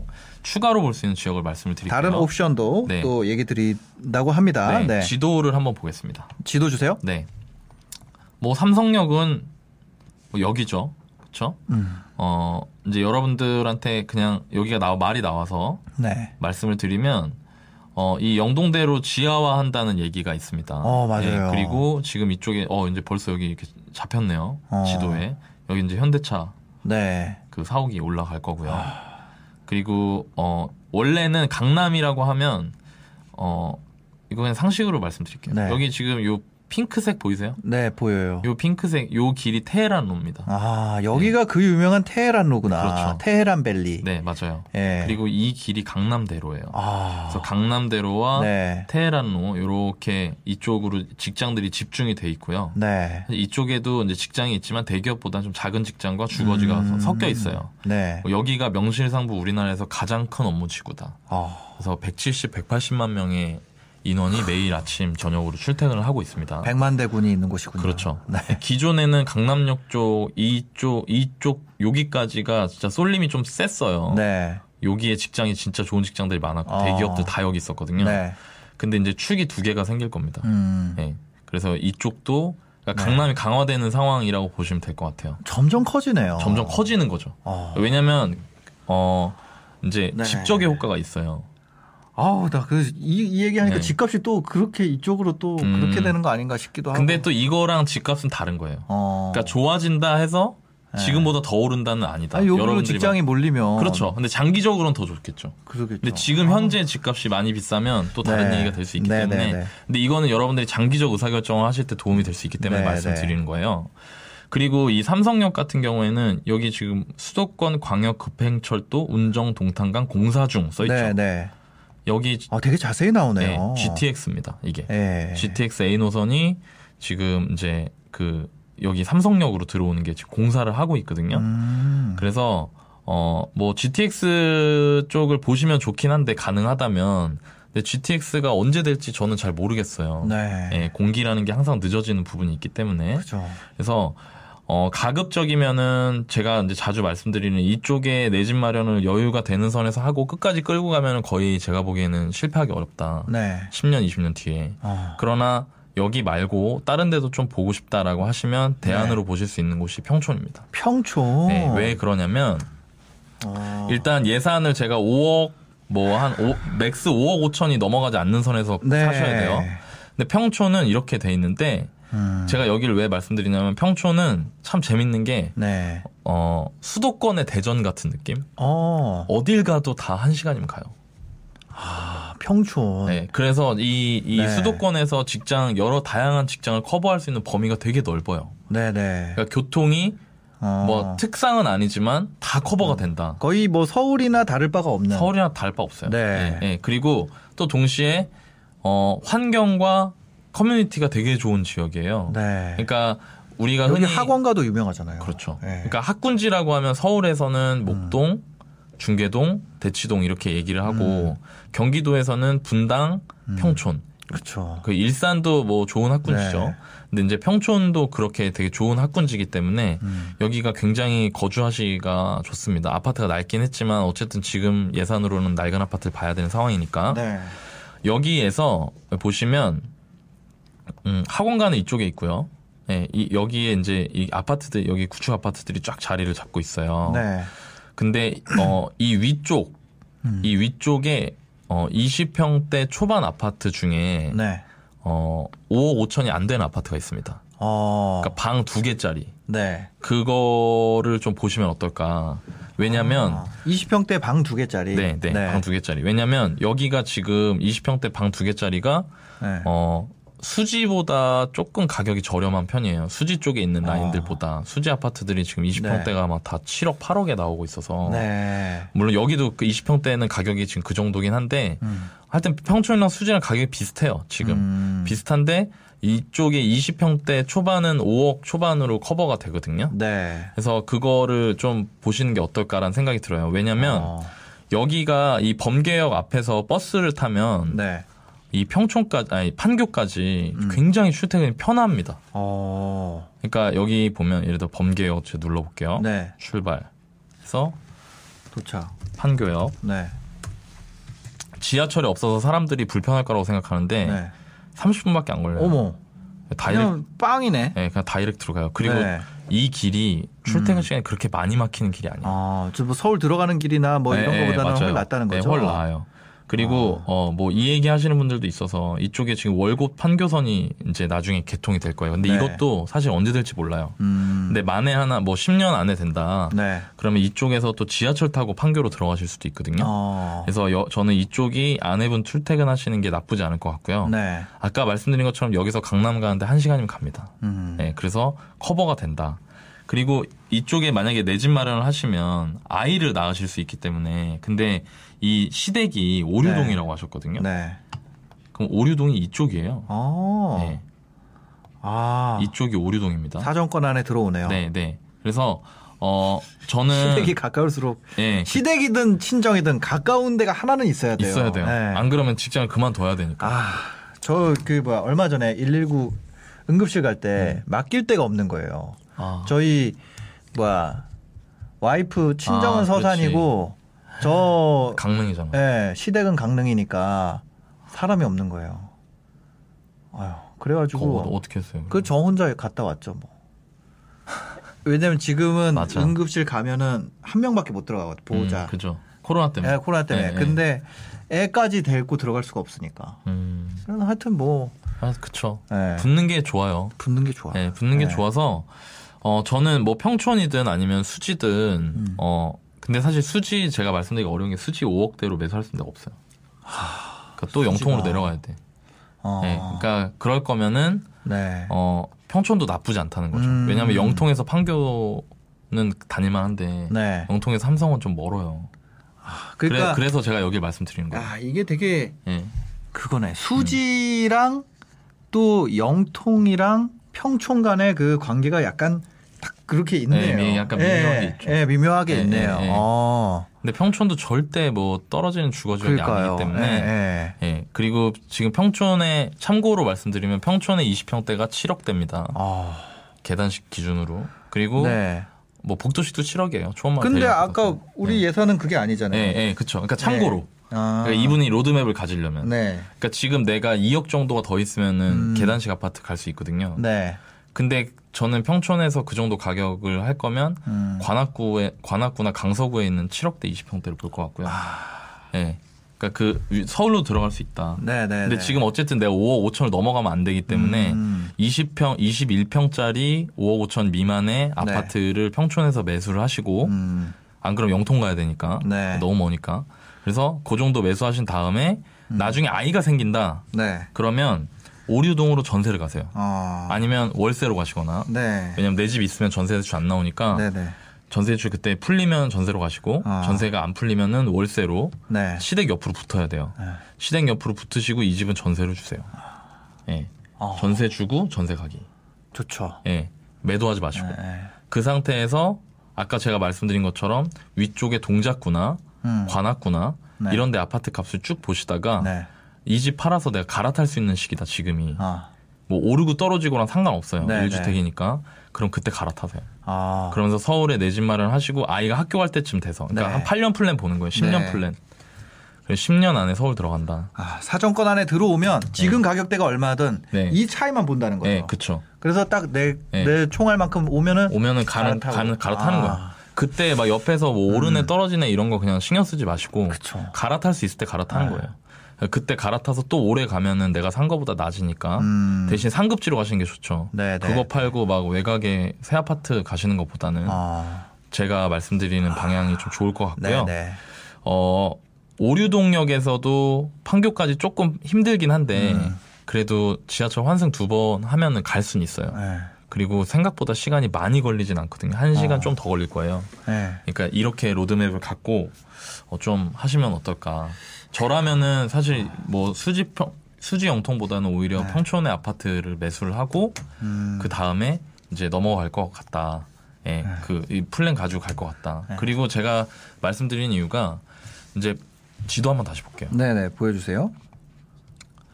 어, 제가 평촌을 말씀드렸는데 음. 이 밑에 산본이 있어요. 네. 근데 이 평촌과 산본이 서로 이제 형제 같은 관계거든요. 음. 평촌이 형이면 산본이 동생 같은 느낌? 네, 네. 규모나 이런 걸 봤을 때도. 음. 근데 가격이 어 지금 여기에 있는 20평대 방 두 개짜리 아파트랑 네. 여기에서 말씀드린 제가 아파트가 한 많이 가격 차이가 심하지 않아요. 어. 네. 예. 그러니까 이게 전형적으로 제가 말씀드린 어. 걔들 간에 가지는 본래의 차이보다 가격의 격차가 좁혀진 것 네. 같은 느낌이 들어요. 아 근데 그런 순간들이 계속 와요. 계속 왜냐면 와요. 그 전에 네. 뭐 정책을 뭐 잘했니 못했니 그거 얘기는 많지만 음. 김현미 장관님 있을 때도 15억 이상 한번 잡아줬던 적이 있어요. 예. 15억 이상은 못 가게 네. 잡았어요. 네. 그런데 저는 그때 그 싼 아파트였거든요. 네. 그 얘는 그 따라가죠. 거예요. 그러면 이게 두 개가 그 상승장이었고 그랬지만 아무 그거 없이 평형 간에도 그걸 한번 잡아준 적이 있어요. 어, 맞아요. 그게 뭐 두 달이건 세 달이건 그 짧게 딱 줄 때가 있거든요. 얘네가 그 원래 내가 못 가던 입지가 이렇게 곁을 내어줄 때가 있습니다. 네, 맞아요. 근데 그거를 시장에 관심이 없으면 못 봐요. 계속 욕만 하고 있고 저뭐 저는 정책이 이렇게 나오니 어쩌니 뭐 이런 욕만 하다 보면 그걸 볼 수가 없어요. 그러니까 네. 그거랑 관계없이 내가 가려 그런 데를 계속 보고 있어야 되는 음. 거죠. 그러면 한 번씩 기회를 준다. 음. 네. 내가 욕하고 있는 그 수- 욕하면서 네. 아무것도 안 하는 그 순간에 네. 누군가는 그 기회를 잡는다. 그걸 주더라고요. 네. 저도 그 옛날에 여러분들도 지금 살고 있는 단지 보면은 어 이때는 다 부동산 올라서 막 거품이라 그랬는데 왜 이게 이때 이 내가 이때로 이사 갈 수 있는 타이밍이 있었지? 음, 막 이런 때가 있더라고요. 네, 저도 맞아요. 이거 하면서 저도 뒤에 찾아보니까 아, 네. 아, 내가 멍청했다. 이거를 왜 이런 거를 안 봤지? 음. 이런 생각이 들 때가 많더라고요. 사실 우리 방송 처음 시작했을 때만 네. 해도 그러니까요. 잡혀 있었어요. 그때 제가 얘기 많이 했어요. 15억 넘어가는 아파트들이 정책적으로 잡혀 있었고 음. 밑에 게 막 바바방 치고 올라가는 상황이라서 대출이 나오니까. 예. 네. 요거가 엄청 붙었던 때가 있었어요. 그래서 진짜 뭐 서울 구축 막, 네. 막, 뭐 서울 구축 팔아가지고 막 옥수동 이런 데 있는 네. 거 신축 아파트 사고 이럴 수도 있어요. 그리고 재건축 튀어 올라가기 전에 15억 넘어가는 그 걔네가 갑자기 막 올라갈 네, 때 있잖아요. 네. 근데 저기 뭐 압구정 현대나 이런 게 눌려 있어 가지고 엄청 놀랬었지. 감히 마포에서 압구정을 막 이게 한번 생각해 볼 수 있었던 때도 있었어요. 그러니까 내가 그때 얘기했잖아. 그런 것들이 막 이렇게 붙는 순간들이 오더라고요. 네, 네. 그런 참 이게 이런 상승장에서도 그런 기회들이 계속 가고 있으니까 내가 음. 하락장에서는 기회가 없겠어요. 그 만약에 내가 실거주 목적이라면 네. 더 좋은 동네에서 더. 내 아이를 더 좋은 환경에서 네, 키우고 네. 싶은 건 다 그거잖아요. 네. 뭐 이거를 진짜 실거주 목적인 건데. 음. 맞아요. 그- 그래서 그거를, 예. 때는 저는- 너무 아까운 거예요. 그런 시기들이. 그러니까 내 집 마련에 대한 욕망을 포기하지만 않으면 음. 계속 기회는 있다. 그래서 네. 저는 부동산 정책에 대해서 내가 막 욕하고 댓글 달 시간에 그걸 오히려 찾아보는 게 더 낫겠다 이런 생각도 많이 들더라고요. 네, 네. 맞습니다. 네. 그래서 지금 이제 뭐 서울에 뭐 7억 에서 8억 정도의 예산을 가지고 계신 분들도 있을 수 있잖아요. 네, 네. 그럼 오히려 너무 자포자기 하시는 것보다 음. 서울에서 20평대 7억에서 8억 사이에 있는 아파트를 찾아보시는 건 어떨까? 네. 예, 그런 생각이 좀 들어요. 왜냐하면 경기도가 많이 올랐기 때문에 네. 그게 또 좀 이제 그렇게 됐거든요. 그래서 네. 그걸 좀 보시면 좋을 것 같고요. 어, 냉철 TV님, 아저 아, 친한 분인데 주식 네. 그 아, 예, 네, 하시는 알고 있습니다. 예. 네. 저희 월급쟁이 이분은- 부자들도 오셨었어요. 아 진짜요? 네, 네. 아, 네, 네. 오셨어요. 이분 많이 네. 학군 좋은 동네. 네, 이분은 뭐 잘 아시잖아요. 그러니까요. 할 필요가 없습니다. 네. 할 필요가 없습니다. 네. 자, 하여튼 그래요. 그렇고 어 제가 이제 이분한테 또 이제 조금 드리고 싶은 말씀이 있는데 네. 어 일단 본인들 소득 아까도 얘기했지만 본인들 소득 수준 생각하면 절대 뭐 좌절하고 슬퍼할 상황은 절대 아니에요. 맞아요. 그런 것 예, 같아요. 예. 괜히 네. 그러실 것 같아서 음. 그래서 상황을 너무 안 좋게만 보실 것 같아가지고 그게 좀 음. 걱정이 되고 여기 문구 중에 네. 마지막에 음. 열심히 공부하겠습니다. 다시 네. 힘내서 내 집 마련을 위해 돈을 모아보고자 합니다. 이렇게 네. 쓰셨거든요. 음. 예, 근데 이 마인드면 절대 집 못 삽니다. 아. 네. 이렇게 하시면 안 돼요. 네. 이렇게 하시지 말고, 그러니까 돈 모아서 집, 사- 물론 그 동안은 빚 갚느라고 그랬던 건 알아요. 음. 그것 때문에 힘들었던 건 알지만, 돈 모아가지고 집 살 생각 하시는 것보다 네. 집을 사서, 집은 음. 이렇게 생각하셔야 돼요. 집은 통장이에요. 어. 예, 만기 30년짜리 통장. 네. 그리고 그 30년짜리 통장이 은행에서 주는 이자보다 내가 잘 고르면 훨씬 높다, 아하. 이자가. 네. 예. 내집 마련으로 막 자- 경제적 자유 이런 거 못 해요. 뭐 네. 당연한 거잖아요. 근데 네. 모두가 그러려고 하는 거 아니잖아요, 지금. 네. 그죠, 그죠. 그러니까 집을 사고 그 집이 내 통장이 되면 음. 그 통장 내 집이라는 내 통장에 내가 그 위에서 살면서 거기다가 적금을 붓는다고 생각을 하시면 네. 돼요. 예. 그래서 그 부분이 좀 우려가 되더라고요. 음. 왜냐면 이해는 이해가 가. 왜냐면 16년을 대출을 갚았는데 또 대출 내려고 하면 얼마나 그러니까. 무섭겠어. 네. 그죠. 이분 입장에서는. 네. 그러니까 근데 그거를 좀 잘 슬기롭게 대처해 나가시면 좋을 것 같고 아, 맞아요. 어 16년 일했는데 손에 쥐는 게 없어서 내가 덧없고 되게 힘들다고 하셨잖아요. 근데 이거 꼭 잘 아셔야 되는데 네. 음. 내가 16년 뒤에 또 네. 지금으로부터 그때 또 다시 덧없다는 생각, 막 무기력해진다는 생각을 느끼지 않으시려면 어, 꼭 공부하셔야 돼요. 아, 예. 그죠. 지금 그 마음을 잊으면 안 될 것 같아요. 네. 그래서 아까 말씀드린 것처럼 제가 좀 전에 집을 돈 모아서 살려고 하시면 어렵다라고 말씀드리는 거는 음. 네. 뭐 이런 얘기하면 또 이제 또 욕먹 욕먹어요. 저는 이런 얘기 할 때마다 욕먹더라고. 아. 근데 그거는 뭐 어쩔 수 없는 거고 생각이 음. 다른 거니까 네. 어 그런 부분들을 깨나가시는 공부를 하셔야 돼요. 음. 예. 그 영상도 보시고 뭐 책도 보시고 네. 계속 공부하시고 어, 더 좋은 동네에 있는 아파트 천장 걷어내시고 음. 내 서울 갈 수 있다. 음. 아까 제가 말씀드린 뭐 관악구 아니 강서구에도 학군지 있거든요. 강서구 이런 데 아파트들 좀 찾아보시고 음. 네네. 거기하고 내가 지금 사는 집 가격이랑 계속 어. 모니터링 하시면서 조금이라도 더 나은 선택을 할 수 있게 평상시에 준비 잘 하시면 좋을 것 같습니다. 알겠습니다. 오늘 상담이 좀 많이 도움이 되셨으면 좋겠습니다. 네. 마지막으로 전화 한 통화 받아보고 마무리하도록 하겠습니다. 마지막 상담이에요. 네, 여보세요. 여보세요? 여보세요. 여보세요? 아, 예, 안녕하세요. 어, 네. 아이고, 네, 안녕하신가 봐요. 네. 어, 어, 너무, 떨려.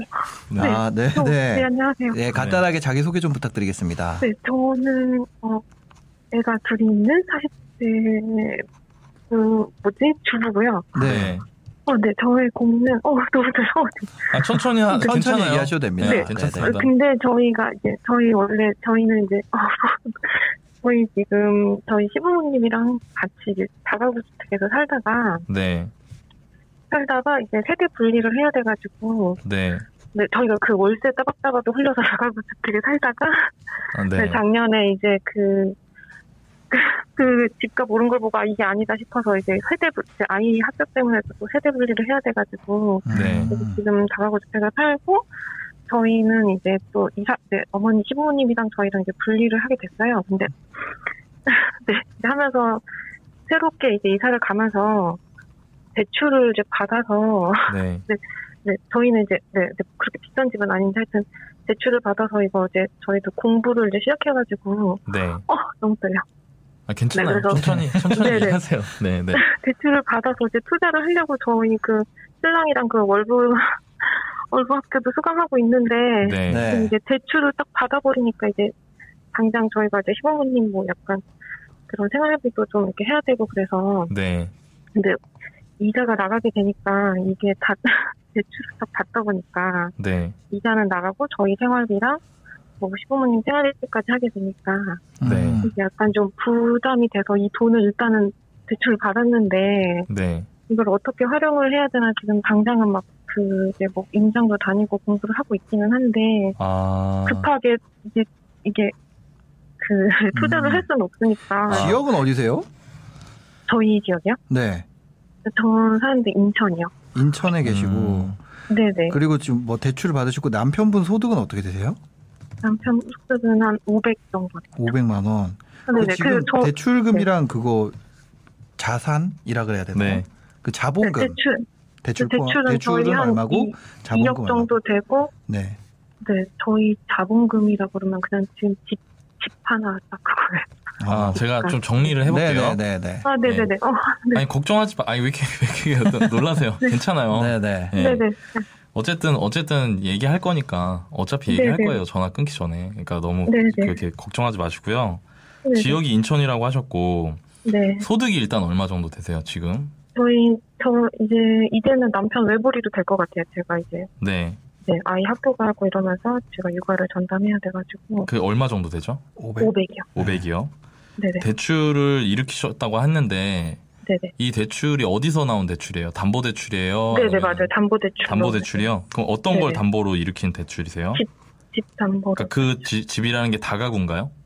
아니 아니요. 그거는 이제 어, 사- 매도했고 네. 저희가 이제 매수하신 이사- 아파트에서 네네, 담보 대출 매수한 일으켰다는 말씀이시죠? 네네네네. 그럼 그 매수 매수하신 아파트의 가격이 얼마죠? 오, 5억이요. 네네. 그 중에 2억을 대출을 일으키고 3억 정도는 그럼 깔고 앉으신 거네요. 네네네. 그죠? 네. 그러면 그, 그, 저기, 원래 가지고 계시던 돈을 다 여기다 넣으신 거예요? 아니면 돈이 5억 이상이 있었는데 대출을 일으키셨던 거예요? 5억 이상이 있었는데 나머지는 이제 그 세대 분리를 해야 된다고 그랬잖아요. 저희가 네, 네. 그래서 시부모님 집 하는 데도 구, 쓰고 구 해드렸어요, 그거를. 근데 전세로 했어요. 어쩔 수 없이 그그 부, 아, 예, 뭐 그거는, 안 예, 돼서. 그거는 네네네. 괜찮고요. 지금은 네, 이제 범위를. 좁혀야 돼요. 예, 네. 궁금하신 범위를 딱 좁혀서 그거에 대해서 말씀을 드려야 되거든요. 그래서 정리를 하는 거예요. 그러면 3억의 대출, 3억을 내 돈을 깔고 앉았고, 지금 현재. 대출 받아가지고 내가 내 수중에 들고 있는 현금이 얼마나 되세요? 그게 2억인 거예요. 그게 2억이에요. 네네. 아, 그럼 뭐 대출만큼 그냥 2억, 2억 정도 전세 구해드리셨나 보네요. 부모님. 네네. 2억 아, 정도 네네네, 전세. 구해드리신 네네네. 거잖아요. 네네. 그럼 이거 가지고 내가 뭐 투자를 하고 싶으신 거예요? 네, 어, 아. 저, 저, 좀, 네, 너무 그런 그분들, 다른 분들에 비해서 좀 고민이 약한 거긴 한데, 아니, 저는 괜찮아요. 지금, 네. 아유 네, 그런 말씀 마세요. 네, 그런 거 아니고 네네. 저희가 전화 상담은 어떤 고민이든 그냥 랜덤으로 하실 수 있고 저희가 음. 바로 받아서 상담해 드리기 때문에 그것에 네네. 대해서 너무 그렇게 신경 안 쓰셔도 네, 되, 네. 됩니다. 네, 어, 네네. 네, 네, 네. 그래서 지금 저희 계획은 부천에, 네. 아파트를 사보고 싶으세요? 네, 네, 사놓고, 그거 네. 뭐 이렇게 약간 반전세식으로 해서, 네. 월세를 조금 받으면서 나머지는 또 투자할까봐 머리를 엄청 굴리고 있던데, 그냥 저는 이, 그, 그, 왜, 왜 네. 그런 것 같으세요? 왜, 왜 본인이 정리가 안 되는 것 같으세요? 당장 이게 지금 할 투자처를 못 구해서 그래서 공부를 하고는 있는데 네. 저는 지금 이게 뚝 수준에 수중에 돈이 딱 들어와 버리니까 네. 이게 돈월 월, 이자 나가는 게 너무 좀 아깝기도 하고 해가지고 네. 일단 뭐 하나라도 사놓을까 이제 이런 갚으세요. 급하게 그러니까 아, 이거, 이거 제가, 이거 그냥 네. 제가 마- 말씀을 좀 드릴게요. 네네 네. 내가 그 돈을 받았는데 그 네네. 돈을 일으키면서 발생하는 부담이 있잖아요. 네네 그게 이자잖아요. 네네 그럼 심플한 거예요. 내가 예를 들어서 이자를 매달 10만 원을 낸다. 예를 들어. 네. 그럼 10만 원보다 더 벌 수 없으면 그 대출은 나한테 마이너스인 거예요. 음 그 무슨 말인지 아시죠? 네네 근데 내가 만약에 지금 그걸 가지고 네. 10만 원을 벌 수가 없어요. 객관적으로 봤을 때. 네네 그러면은 나는 그 대출을 갚는 게 맞는 거예요. 오히려 지금. 음 그리고 이거는 담보 대출이기 때문에 나중에 안정자금이나 이런 걸로 대출을 다시 일으키실 수 있어요. 물론 지금은 이제 정책상 그게 어려울 수도 있는데 왜냐면 네. 요즘엔 안정자금 대출할 때 다른 주택을 매수하지 않는다는 네네 서약서를 쓰게 하거든요. 그래서 네, 예. 그래서 그러면은 음, 만약에 예를 들어서 내가 돈이 나가는 거는 확정된 거잖아요. 그걸 안 네. 갚는다라고 하면 네 그러면은 그만큼 더 그냥 공부를 하셔야 되는 거예요. 그 사이에. 왜냐면 네. 제가 보기에 지금 인천에 거주하시는데 부천 얘기하셨죠. 네네 사람들 다 똑같아요. 자기가 음. 아는 동네, 자기네 동네 근처만 봐요. 음 근데 그러면 되게 위험한 거예요, 부동산은. 네 예. 그리고 부동산은 네. 주식이랑 좀 달, 다른 것 같아요, 제가 보기에는. 네. 예. 부동산이 좀 더 쉬운 면이 있어요. 왜? 왜냐면 네. 주식은 예를 들어서 장이 코스피가 다 올라간다고 해서 모든 종목이 다 오르는 게 아니잖아요. 네네. 근데 부동산은 수도권이 오르면 수도권 안에 있는 모든 아파트 다 올라요. 음. 그러니까 그 필터가 내가 한 번 더 골라야 되는 필터가 하나 덜, 덜 있는 거예요. 음. 네네. 근데 대신 잘못하면 물려요, 인생이. 음. 주식은 손절 치면 되잖아요, 그냥. 네네. 팔리니까. 네. 근데 이거는 안 팔려요. 음. 그리고 그 상태에서 전세금 빠지면 내 돈이 계속 들어가는 거예요. 음. 장부상 값어치가 떨어지는데 돈은 계속 들어가요. 음. 얼마 전에 그 제가 지방에 그 칠곡의 월세 그거 보- 방송 보셨어요? 네네네. 네. 봤어요. 봤어요. 모든 사람들이 부동산으로 돈 벌었을 거라고 생각하면 안, 된- 안 돼요. 그럼 그 네. 이유는 뭐냐? 같은 시기에 같은 상품에 투자하는데 누구는 음. 큰 돈을 벌고 누구는 돈을 벌지 못한 이유는 뭐냐? 그건 내가 준비가 안 돼서 그래요. 근데 음. 내가 준비 안 된 사람도 두 가지 유형이 있어요.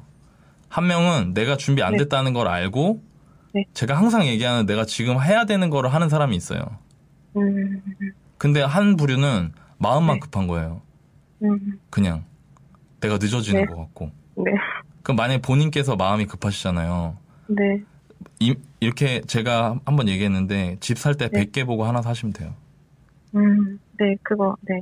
아, 아시죠? 제가 저번 네, 방송 때 얘기했잖아요. 네. 그죠? 네. 네. 네. 예, 네. 그게 아니면 돈을 네. 잃는다. 네. 잃어요. 이자 내, 내셔도 이자를 네. 낸다 내는 게 내가 너무 부담이 된다. 시부모님이랑 다 해야 돼서 음. 그러면 네네. 갚으세요. 그냥. 아예. 부담이. 안 된다면 그냥 가지고 있는 게 나은 근데 건가요? 부담이 안 일단- 되면 가지고 있어야죠.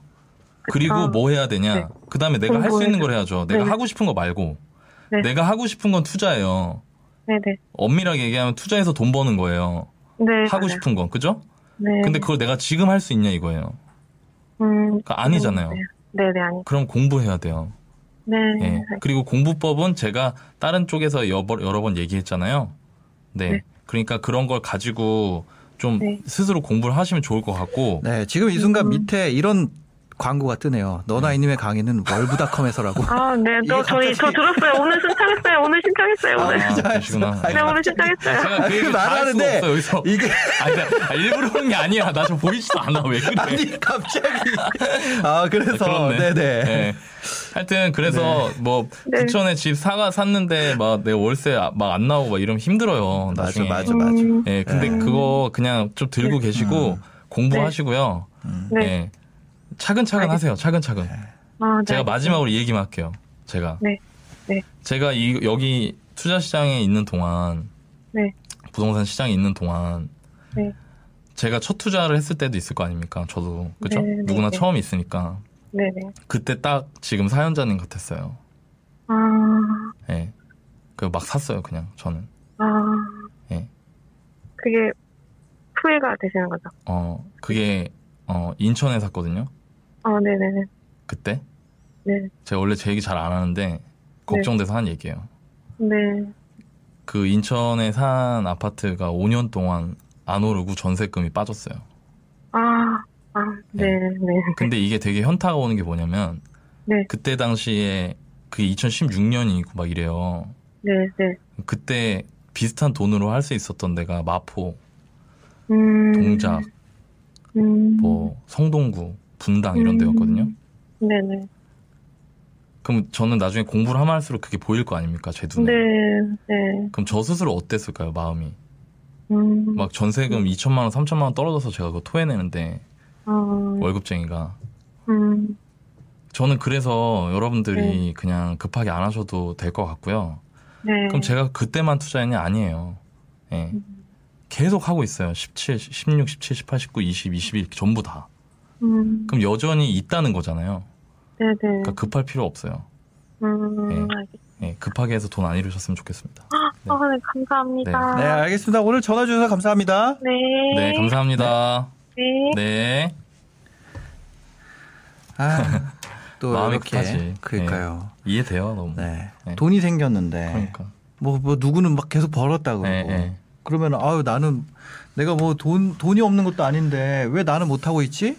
그렇죠. 그러니까요. 제가 이거 느낀 게 뭐냐면 부동산을 돈이 비싼 걸 많이 가지고 있다고 고수가 아니고 부동산을 적은 돈을 가지고 있다고 하수가 아닌 것 같아요. 네, 그럼요. 예, 근데 우리가 그 신청한 분들 중에 저는 음. 이제 출연 신청 많이 하시잖아요. 네. 그럼 부동산을 내가 얼마 가지고 있습니다. 이런 걸로 신청하는 분들이 있어요. 음, 그래서 저는 얼마 가지고 있- 한 채를 가지고 있더라도 그분의 이야기가 있고 공부한 음. 게 있고 생각이 있고 의견이 있으면 하는데 부동산을 뭐 몇십억을 가지고 있더라도 음. 그분이 어 그런 게 없이 그렇다면은 사실 뭐 유튜브 조회수가 안 나오기 때문에 음. 네. 그래서 아, 제가 느낀 거는 아 그러니까 네. 그 인터뷰를 할수록 느낀 게 어, 돈 돈이 많다고 고수가 아니다. 음. 이 얘기를 꼭 드리고 싶은 거죠. 네. 네. 그러니까 뭐 저는 이게 이런 말이 되게 많아서 뭐뭐 사- 강한 놈이 살아남는 게 아니라 음. 살아남는 놈이 강한, 강한 거라고 음. 그런 얘기 있잖아요. 네, 네, 네. 근데 그게 투자에도 너무 맞는 것 같아. 자산 시장에도. 음. 예. 그러니까 그러려면은 항상 이제 제가 뭐 신사임당님하고도 얘기하고 하지만 그 메타인지가 되게 중요한 것 같아요. 네. 내가 누군지를 알아야 된다. 나를 잘 탐구해야 되거든요.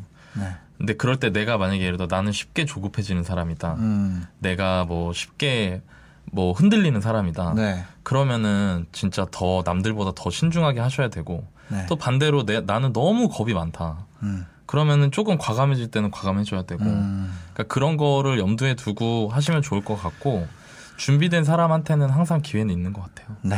너무 급하게 생각 안 하셔도 될 것 같습니다. 알겠습니다. 오늘 또 3월 25일 방송 지금까지 함께 해주셔서 감사하고요. 지금까지 신사임당 너나인이었습니다. 방송 봐주셔서 감사합니다. 행복한 하루 되세요. 네, 감사합니다. 안녕.